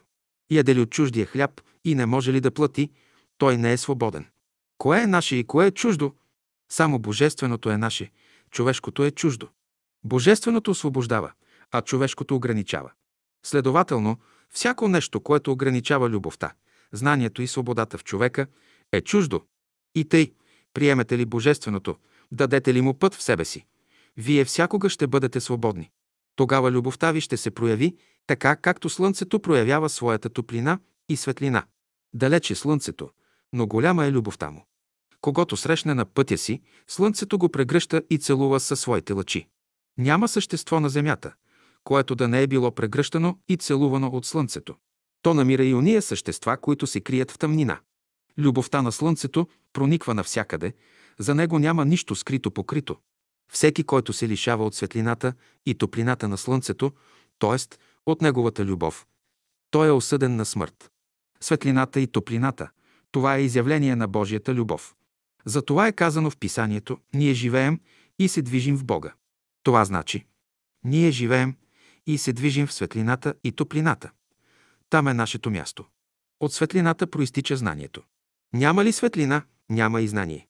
Сега, като наблюдавам лицата на хората, намирам, че някои от тях приличат по лице на блудния син, който се е върнал при баща си разкаян и смирен. Затова именно баща му го прегръща и целува и в негова чест дава огощение. Други хора приличат по лице на по-големия брат, който, като идвал от нивата, видял тържеството в дома на баща си и навъсил лицето си, щом разбрал, че това става в чест на малкия му брат, който се е върнал от странство. Той е останал недоволен от поведението на баща си и го обвинил в несправедливост. Защо да не светне лицето на този син, като чуе, че малкият му брат се е върнал жив и здрав? Защо и той, като баща си, не се затича към него, за да го прегърне и целуне? Тази година изисква от всички хора да изправят мнението си и възгледите, които имат за баща си. Не дръжте в ума си мислите на големия син, който не оценява живота, отекчава се от работата си и казва, че животът му е дотегнал. Бъдете готови като блудния син да се разкаете и да съзнаете, че като сте яли и пили, като сте водили лек, повърхностен живот, сте се отклонили от правия път, от великия закон на любовта. Какво е научил този син от жените? Не само, че нищо не е научил, но даже е изгубил свободата си. Жената е чуждо същество за човека. Обаче сестрата, това е божественото, с което човек трябва да има общение. Търсите ли жената, търсете я като ваша сестра. Жената е слугиня, която е дошла на земята да свърши известна работа. Трябва ли да я спирате в работата й? Какво ще й допринесат вашите любовни писма? Тя работи, за да изкара прехраната си. С вашите любовни писма вие няма да й донесете нито хляб, нито вода, нито знание. Същото се отнася и до мъжа. И мъжът е слуга, дошъл на земята да работи, да свърши някаква работа, да изкара прехраната си. Трябва ли да го спирате от пътя му? Жената трябва да гледа на мъжа като на брат и мъжът да гледа на жената като на своя сестра, за да могат заедно да работят, да свършат дадената им работа. Съвременни хора не са дошли още до идеята за братство и сестринство, а се наричат ангели. Мъжът казва на жената, че е ангел, че не може да живее без нея. И жената казва на мъжа, че е ангел, но само докато се ожени за него. И мъжът, и жената са ангели без крила. Преди да се оженят, те са ангели един за друг, но щом се оженят, крилата им веднага падат. Има един начин, по който могат да израснат крила на човека за една година, даже и за 9 месеца. Кой е този начин? Като приложи любовта, знанието и свободата в живота си. Знанието и свободата – това са двете ръце на човека. Като погледне дясната си ръка, човек трябва да знае, че това е истината в него, която го прави свободен. Като погледне лявата си ръка, да съзнава, че разполага с известно знание. Това изисква съвременното възпитание. Не да бъдеш господар на сърцето си и на ума си, но да знаеш как да се обхождаш с тях. Не казвайте, че сърцето ви е лошо, но се отнасяйте добре с него. Не казвайте като Давид, че в грях ви е родила майка ви. Не, в любов ви роди майка ви и вие ще живеете по любов. Колкото и да е лош животът на вашето минало, един ден той ще се превърне в скъпоценен камък. Няма да остане нещо в света, с което Бог да не примири човека, но за това се изискват дълги години. Човек трябва да мине през големи опитности и страдания, докато разбере, че всичко, което Бог е създал, е велико. Човек трябва да разбере, че от нищо не е лишен. Стремете се тази година към придобиване на божествени неща, защото само те не произвеждат противоречие. Всяка божествена идея носи светлина за човешкия ум и за човешкото съзнание. Ако идеята произлиза от земята, тя носи тъмнина за човешкия ум. Всеки глас, който иде от дълбочината на земята, носи тъмнина за човека. Всеки глас, който иде от центъра на Слънцето, от Божественото, носи светлина за човешкия ум. Вие ще бъдете изпитани чрез светлината и тъмнината, в които се движите. За това е казано в Писанието – изпитвайте духовете. Когато гласът иде от тъмнина, изпитвай го, когато иде от светлина, възприемай го и прилагай. Някои казват, че човек трябва да се противи на дявола, т.е. на злото в света. Не, не се противете на злото, нито се борете с него, но извадете огледалото си и го накарайте да се огледа. Огледа ли се, злото веднага ще избяга. Следователно, щом дойде изкушението във вас, веднага извадете огледалото си и наблюдавайте какво ще стане. Чудотворно е това огледало. Огледа ли си изкушението в огледалото ви, всичко се разрешава. Огледалото е светлината на живота. В тази светлина ние се оглеждаме. Където е светлината, там е огледалото. Бъдете свободни да проявите любовта си тази година, така, както никога не сте я проявявали. Това значи, проявете любовта си в светлината на живота. Проявете мислите си и постъпките си в светлината на живота. Проявете свободата си в светлината на живота. Радвайте се на всичко, което правите при тези условия, без да съжалявате някога. Каквото направите, знайте, че има един, който постоянно ви наблюдава. Той е онзи, който ви обича и който живее във вашия ум и във вашето сърце. Той говори тихо на ухото ви, като ви показва начин, по който можете да изправете живота си. Ако го слушате, животът ви ще бъде изправен, няма да има плач. Тази година не трябва да плачете. Който не се е доизплакал, той има право да плаче. Който се е доизплакал, той трябва да пее. Желая ви тази година да се подмладите. Любовта подмладява човека. Тя доставя необходимите вещества за подмладяване. Знанието прилага тия вещества, а истината ги показва. Любовта е козметиката в живота. Знанието ще приложи красивото, а истината ще покаже това, което е изработено, за да може този, който види, да каже «Ето човека». С други думи, казано, Облечете се с хубавата премяна на любовта в красивия живот на мъдростта и в удобните кройки на истината. Само истината може да даде красиви линии на очите, на веждите, на носа, на устата на човека. И и понеже 1939 година е епохална, желая ви разумно да използвате всички условия, които тя носи. Ако не ги използвате, същите условия ще дойдат пак, но в 1999 година. Вие сте работили стотици години именно за тази година.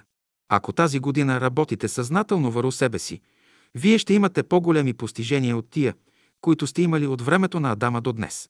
Като мине това време, ще се убедите в истинността на думите ми. Благото, което тази година носи, е резултат на Божието Слово, на великото в света. Всички трябва да работим за възстановяване на Царството Божие и Неговата правда в нашите умове, сърца и души. Приложите ли това нещо в живота си, ще бъдете радостни и весели. През тази година не се позволяват никакви оплаквания. Желая ви тази година да се запалите със свещения огън на любовта. Желая ви, ако не можете изведнъж да реализирате стремежите на вашата душа, поне да ги посадите. Желая ви да посадите своите добри мисли, чувства и постъпки и като ги поливате грижливо, да видите, че сте реализирали нещо. И тогава, като си замине тази година, да бъдете доволни от себе си, че сте постигнали нещо. За онези, които изпълняват изискванията на 39-та година, тя ще се продължи и в следващата. За онези, които не изпълняват великите закони, ще дойде 1940 година, която завършва с нула си яйце. Значи, през тази година човек ще трябва отново да мъти това яйце, докато се излюпи. За да реализира своите желания, той трябва да чака добри условия на живота, които ще дойдат едва през 1999 година. Онези, които слушат и изпълняват това, което им се говори, ще бъдат постоянно в 1939 година. За тях ще се заколи най-огоеното теле и ще им се даде огощение. Всички, които присъстват на Божествената трапеза, ще бъдат благодарни за онова, което им е дадено. Дръжте в ума си мисълта. Пътят на Божията любов е осеян с всички възможности и условия за постижение. Нова основа. 31 декември 1942 година. Сега сме на края на старата година и в началото на новата. Всички очакват нещо ново, тъй както онзи, който има лотариен билет, очаква теглянето на лотарията с надеждата да спечели нещо. Много вода не може да угаси любовта, нито реки могат да я потопят. Ако би дал някой всичкия си имот за любовта, съвсем ще го презрат. Песен на песните 8. 7. Стани свети, защото светлината ти дойде и славата Господня изгря над тебе. Защото ето, тъмнина ще покрие земята и мрак народите. А над тебе ще огрее Господ и славата му ще се яви над тебе. Исаия 60. 1-2. Здравият и болният си служат с различни мерки при оценяване на нещата. Болният е недоволен от всичко. Каквото му кажеш, каквото му дадеш, все е недоволен, всичко му е криво. Яде нещо, недоволен е. Диша, пак е недоволен. Чувства, мисли, пак е недоволен. Здравият е доволен от всичко. Каквото му дадеш, каквото прави, изпитва приятност. Той се намира в нормално здравословно състояние. Последните три години, които минаха, а именно 1940, 1941 и 1942, се отличаваха от предишните. Те донесоха големи нещастия за човечеството. Затова могат да се нарекат нещастни години. Новата година, която иде 1943, заедно с следващите 1944, 1945 и 1946 носят голямо благо за човечеството. Те са началото на нова епоха. Като разглеждат цифрите, от които е съставена 1943 година, мнозина спират вниманието си върху количественото им значение. Всъщност, числата имат освен количествено значение, още и качествено, т.е. вътрешно, духовно значение. Числата 9 и 4 означават човешкият порядък, а 1 и 3 – божественият порядък, който поставя човека в правия път и не му позволява да ходи където иска. Двойката в 1942 година позволяваше на човека да излиза вън от границите на божествения порядък, но тройката, божественото начало, не му позволява това. Значи тройката представлява божественото, разумното начало в човека, което е свързано с великите, мощните сили в природата. Срещу това число никой не може да рита. Цялата земя се е подчинила на божественото начало и колко повече хората трябва да му се подчинят. В съзнанието на сегашното човечество се забелязва вече малък проблясък, малка светлина. Като се съберат числата на 1943 година, получава се числото 17, което означава също божественият принцип. Съвременните хора очакват някакви блага, но откъде ще дойдат, не знаят. Благата ще дойдат, но за онези, които изпълняват Божията воля. Който не изпълнява Божията воля, не може да получи никакво благо. Здравият може да придобива блага, но не и болният. Какво ще стане със света? На този въпрос не може да ви се отговори, защото сами ще видите какво ще стане. Вие ще бъдете свидетели на събитията, които ще се развият. Всеки се запитва какво нещо е войната, трябва ли да съществува или не трябва. Войната е необикновено, изключително явление. От векове човечеството е трупало нечистоти, отровни вещества в своя организъм, вследствие на което се е образувал абцес. Днес войната иде да направи операция на човечеството, да направи разрез на абцеса. Така всички нечистоти ще излязат навън. Войната е хирургът, който лекува хората. Всички хора очакват мир, т.е. изцеление. Чрез мира те ще се свържат с Божествения свят. Затова казваме, че мирът иде от Божествения свят. Мирът е състояние на съзнанието. Следователно, когато в съзнанието на хората проникне това състояние, мирът ще дойде. За сега Бог е предоставил грижата за земята на трима души. Те да намерят лек против войната. Те са го намерили вече. Когато намажат този абцес, мирът ще дойде. Помнете, тази година носи големи благословения за онези, които следват пътя на любовта и на обичта. Който се държи за старите си възгледи, дълго време ще си блъска главата в камъните. Всички народи, които съзнават, че Бог управлява света, че съществува божествен ред и порядък в живота, ще бъдат благословени. Онзи народ, който мисли, че той сам може да оправи света, ще си блъска главата, без да постигне идеала си.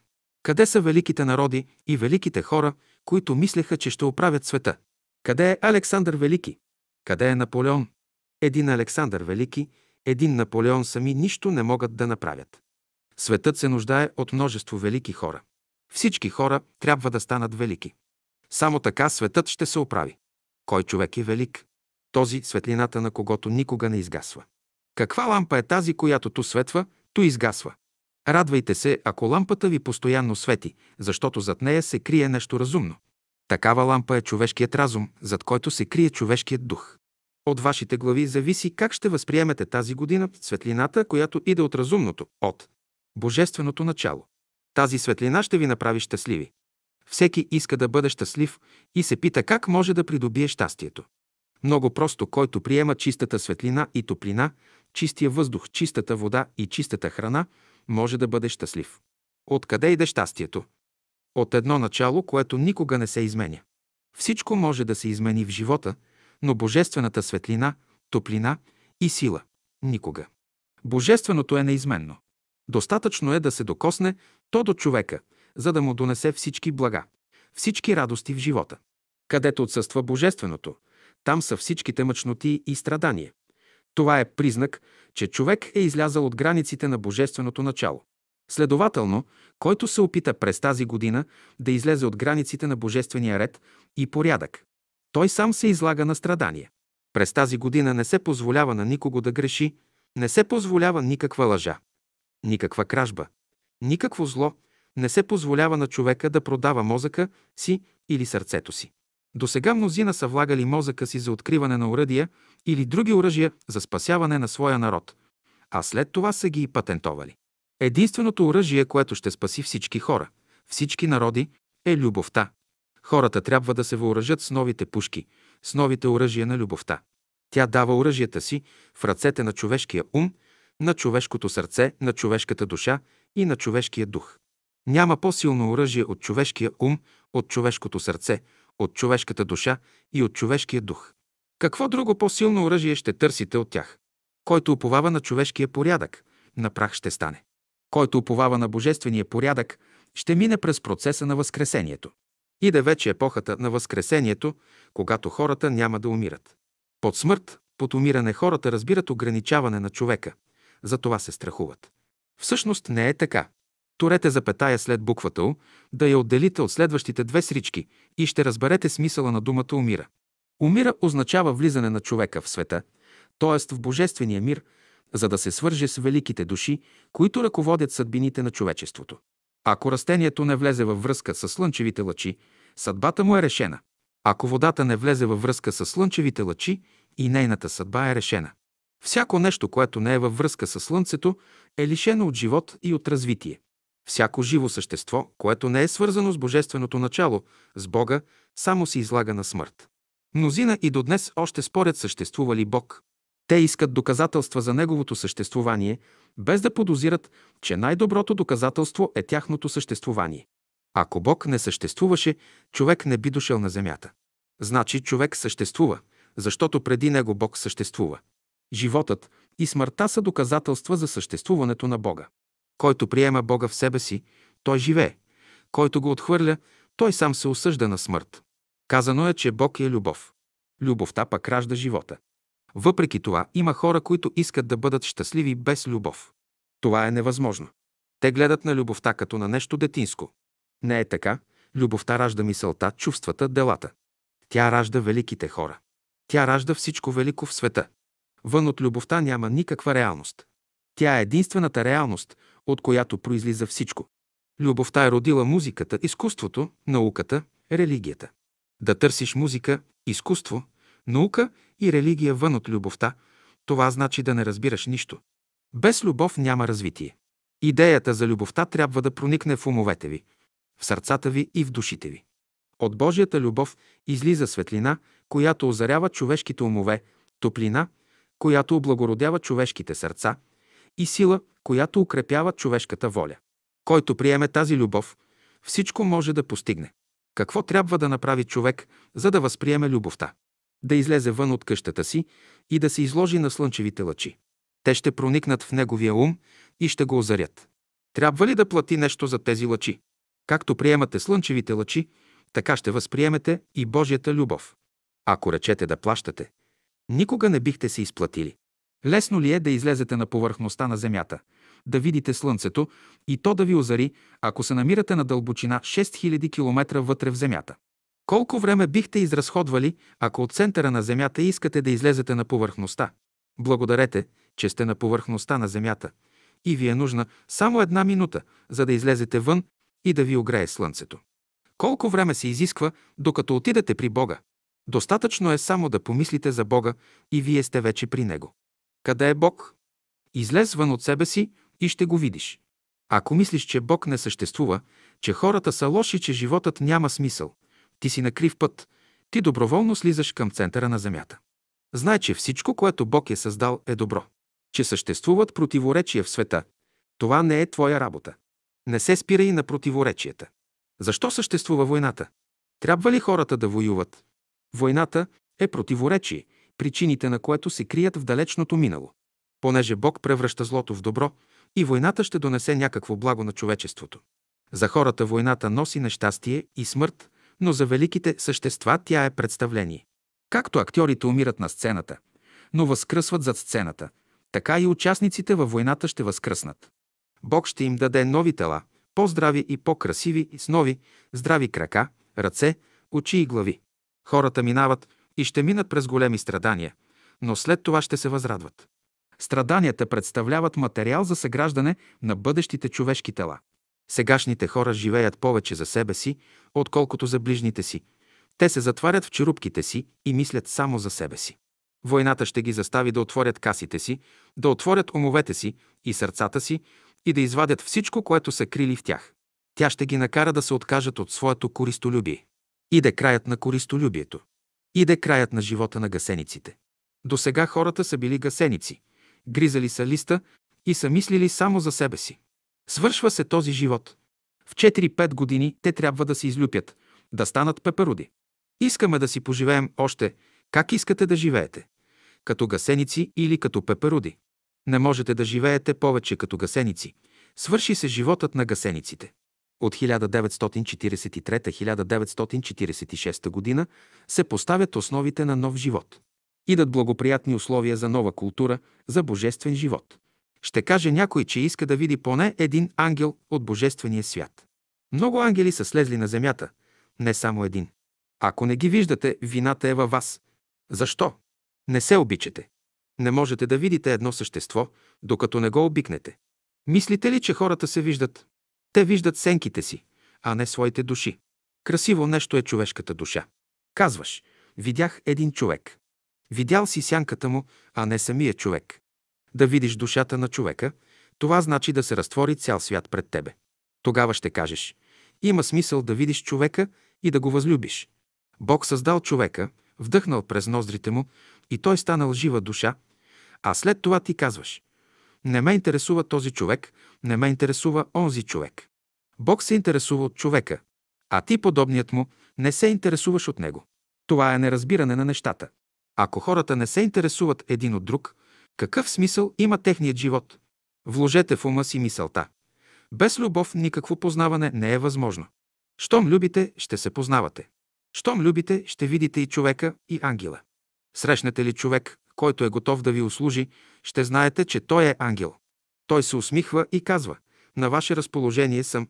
Готов съм да ви услужа на всяко време. Когато имате нужда от мене, потърсете ме. Ако не любите, колкото и да викате за помощ, ни глас, ни услишание. Днес всички хора искат да влязат в Царството Божие без любов. Те искат да намерят Бога без любов. Това е невъзможно. Като не прилагат любовта си, искат доказателства за съществуванието на Бога, търсят го тук или там, но не могат да го намерят. Какви доказателства са нужни за това? Аз, който живея, търся Бога в себе си и го намирам. Той говори и аз слушам гласа му. Той ми казва, върви в моя път. Не обиждай никого, не мисли лошо за никого. Обичай хората. Обичай всички живи същества. Ако те охапе комар, духни го, не го убивай. Ако те ухате муха, духни я. Защо да ме хапят? Че и хората хапят. При това техните жила са по-големи. Често хората си причиняват по-големи пакости, отколкото животните им причиняват. Понякога това е за добро. Така познават какво се крие в сърцата им. Така се познава на какво оповават хората в живота. Достатъчно е да бръкнете в джоба на човека и да вземете кисията му, за да познаете на какво разчита той. Ако изгуби присъствието на духа си и своя вътрешен мир, той оповава само на парите. Няма защо да се страхувате. Парите текат, както тече водата. При която и чешма да отидете, ще напълните кесията си. Който е изпразнил кесията ви, имал е добро намерение. Все едно е излял водата от шишето ви, за да го напълните отново с прясна и чиста вода. Много вода не може да угаси любовта. Любов, която може да се гаси с вода, не е истинска. Любовта преобразява всички живи същества, тя преобразява света. Това става моментално, а не по еволюционен път. Великите хора, поети, писатели, музиканти, художници, учени, оратори работят под влиянието на любовта. Колкото по-силна е любовта им, толкова по-велики са те. Колкото по-малка е любовта им, толкова по-обикновени са те. Следователно, комарът е комар, защото любовта му е микроскопическа. Любовта на мухата е една степен по-висока от тази на комара. Всяко живо същество, малко и голямо, представлява някаква степен на любовта. Любовта се проявява в различни степени. Човек е изявление на висока степен на любовта. И волът има любов, но като се наяде, не знае как да благодари. Благодарността е висша проява на любовта. Като се нахрани добре, волът оставя извърженията си на нивата за тор, това е неговата благодарност. Ако човек за направеното му от някого добро не благодари, а говори лоши неща по негов адрес, той постъпва като вола. Това е стар навик, от който трябва да се освобождавате. Ако не се откажете доброволно от старите си навици, ще дойдат страданията и те ще ви заставят да се изправите. Дойдат ли страданията, понасяйте ги с търпение. Не казвайте на другите, че трябва да търпят, но вие бъдете търпеливи. Така ще дадете пример. Да се върнем пак към цифрите на новата 1943 година. Единицата в началото на годината показва, че Бог е застанал на първо място и гледа какво правят хората. Тройката на края на годината представля в божественото начало, което има отношение към хората. Тези две числа, единицата и тройката, ще преобразят света. Как ще го преобразят? Незабелязано. Ако сте болен, неразположен, ще легнете да спите и на сутринта ще станете здрав, бодър, с добро разположение на духа. Къде отиде болестта ви? Къде отиде вашето неразположение? Новият живот дойде и преобрази всичко. Щом влезе любовта в човека, превръща всичко на добро. Тя разсейва съмненията, решава противоречията, стопява мъчнотиите. Повярвайте, че можете да носите любовта в себе си. Повярвайте, че можете да имате по-висока степен любов от миналогодишната. Не се задоволявайте с любовта, която сте имали през 1942 година, защото тя унищожи милиони хора. Любовта, която 1943 година носи, ще върне на хората онова, което 1942 година им отне. Как ще познаете, че всичко е върнато? По радостта, която ще изпълни сърцата на всички хора. Там, дето хората умират, растенията живеят. Ако не можеш да живееш там, дето хората умират, ти не носиш божественото в себе си. Дето е любовта, там всичко расте, цъфти и се преобразява. Вярвайте в любовта, която иде сега. Новата година, 1943, заедно с следващите три 1944, 1945 и 1946 носят добри условия за проявяване на любовта. Използвайте тези условия, за да поставите нова, здрава основа на своя живот. Използвайте добрите условия, за да проявите чертите на новите българи. Кои са новите българи? Които работят като пчелите. Те ходят от цвят на цвят и събират мед за своя господар. Техният господар не прилича на онези пчелари, които за да извадят мед от кошерите, избиват пчелите. Така е било някога, а сегашните пчелари постъпват по друг начин.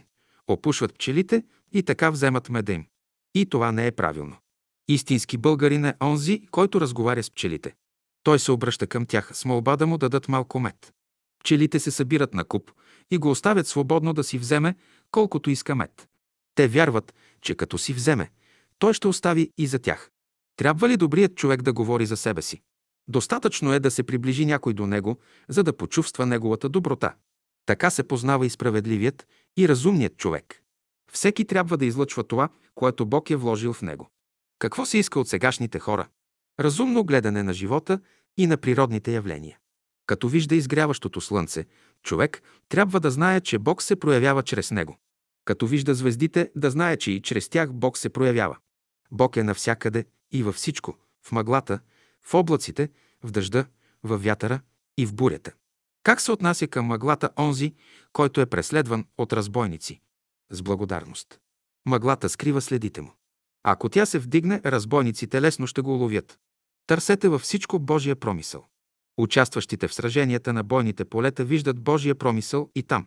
Понякога войникът минава под град от куршуми, без да го засегнат. Шинела му може да надупчат, но той остава непокътнат. Това показва, че божественият живот предпазва хората от всички страдания и нещастия. Днес всички хора, всички народи се запитват кой ще донесе мира, откъде ще дойде мирът. Мирът ще дойде от Божествения свят. Трима велики хора го носят вече. Те са измислили цяр против войната. Този цяр е ароматен като парфюм. Като пръснат войната с него, тя веднага ще престане. Колкото и да ви искат за този лек, не се скъпете, щедро плащайте. Заслужава си да се намажете с него. С едно намазване или напръскване всички рани, всички страдания ще изчезнат. Щом се напръскате с новия парфюм, вдигнете знамето на свободата, запейте и си кажете «Всичко върви на добре». Няма защо повече да се смущаваме. Ще служим на Бога с радост и любов. До сега служихме на хората, от сега нататък ще служим на Бога. Годините 1943, 1944, 1945 и 1946 носят благоприятни условия за съзнателна работа, за служене на Бога.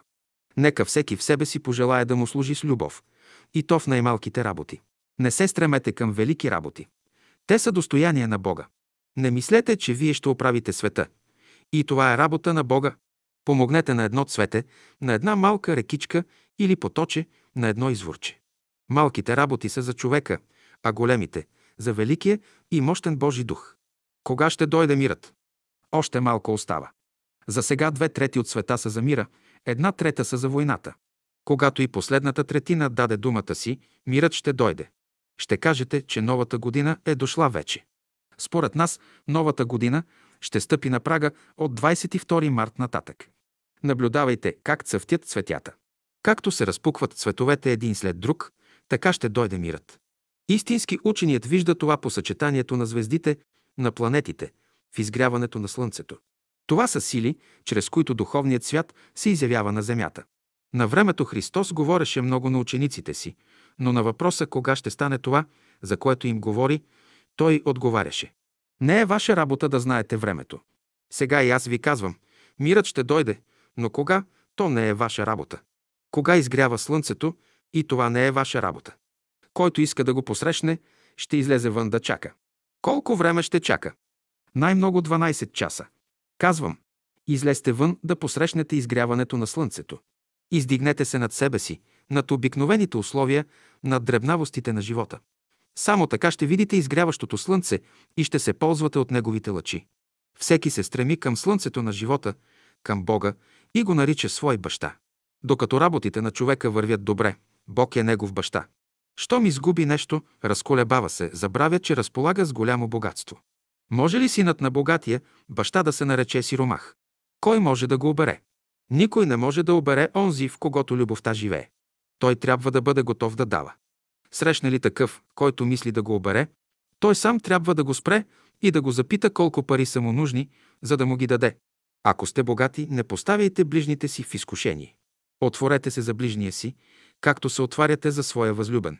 Като срещнете възлюбения си, вие разговаряте с него, споделяте с него всичко, което преживявате. Вие се отваряте за него и той се отваря за вас. От тук вадим заключението. Говорете за любовта си само на онзи, който разбира, но не и на онзи, който не разбира. Учителят преподава с любов на онези ученици, които се интересуват от предмета. Интересувайте се и вие от любовта на Бога, слушайте какво ви говори, за да не изгубите добрите условия. През тези години Той е предвидил нещо добро за всички хора. Ако изгубите условията, които те носят, мъчно ще ги намерите. До сега вие сте правили много погрешки, пазете се да не направите нови. Никакво колебание, никакво съмнение в любовта. Какво ще стане със света? Кога ще дойде мирът? Бог ще донесе мира. Кога ще дойде мирът? Това е Божия работа. Мирът ще дойде, когато Божията любов проникне в умовете и в сърцата на хората. Има признаци вече за това – външни и вътрешни. Днес народите се бият и пак говорят за справедливост. Това показва, че божественият принцип работи в света. Следователно в света владее известен ред и порядък, а не анархия и безпорядък. Много вода не може да угаси любовта. Що ме така, пазее се и вие мъчнотиите на този свят да не угасят вашата любов. Който има любов, той трябва да излезе из областта на мъчението. За любящия е страданието, а не мъчението. Той носи страданията си с любов и с приятност. За него страданието е благословение. То подмладява и облагородява хората. Приемете любовта, дайте място на Бога в сърцата си, за да се подмладите. Да преустроите своя организъм, да превърнете неприятелите си в приятели. Тогава няма да срещате разбойници, които да ви обират, но ще срещате ваши братя, които търсите от хиляди години. Като ги намерите, ще съжалявате, че не сте ги срещнали по-рано. Помнете, годините 1943, 1944, 1945 и 1946 ще бъдат години на опознаване с онези, които любите и които ви любят. Опознаването на онези, които се любят, носи благословение на целия свят. Всички народи трябва да се опознаят, понеже те носят известни блага едни за други. Такъв е законът в Божествения свят. Всеки народ, който вижда в лицето на другите народи свои неприятели, не разбира Божиите закони. Народите трябва да се опознаят, да се разберат като братя и да си подадат ръка за взаимна работа. Желая всички хора и всички народи да се опознаят в името на любовта, за да приемат Божието благословение. Поздравявам ви с опознаването ви в името на великата Божия любов.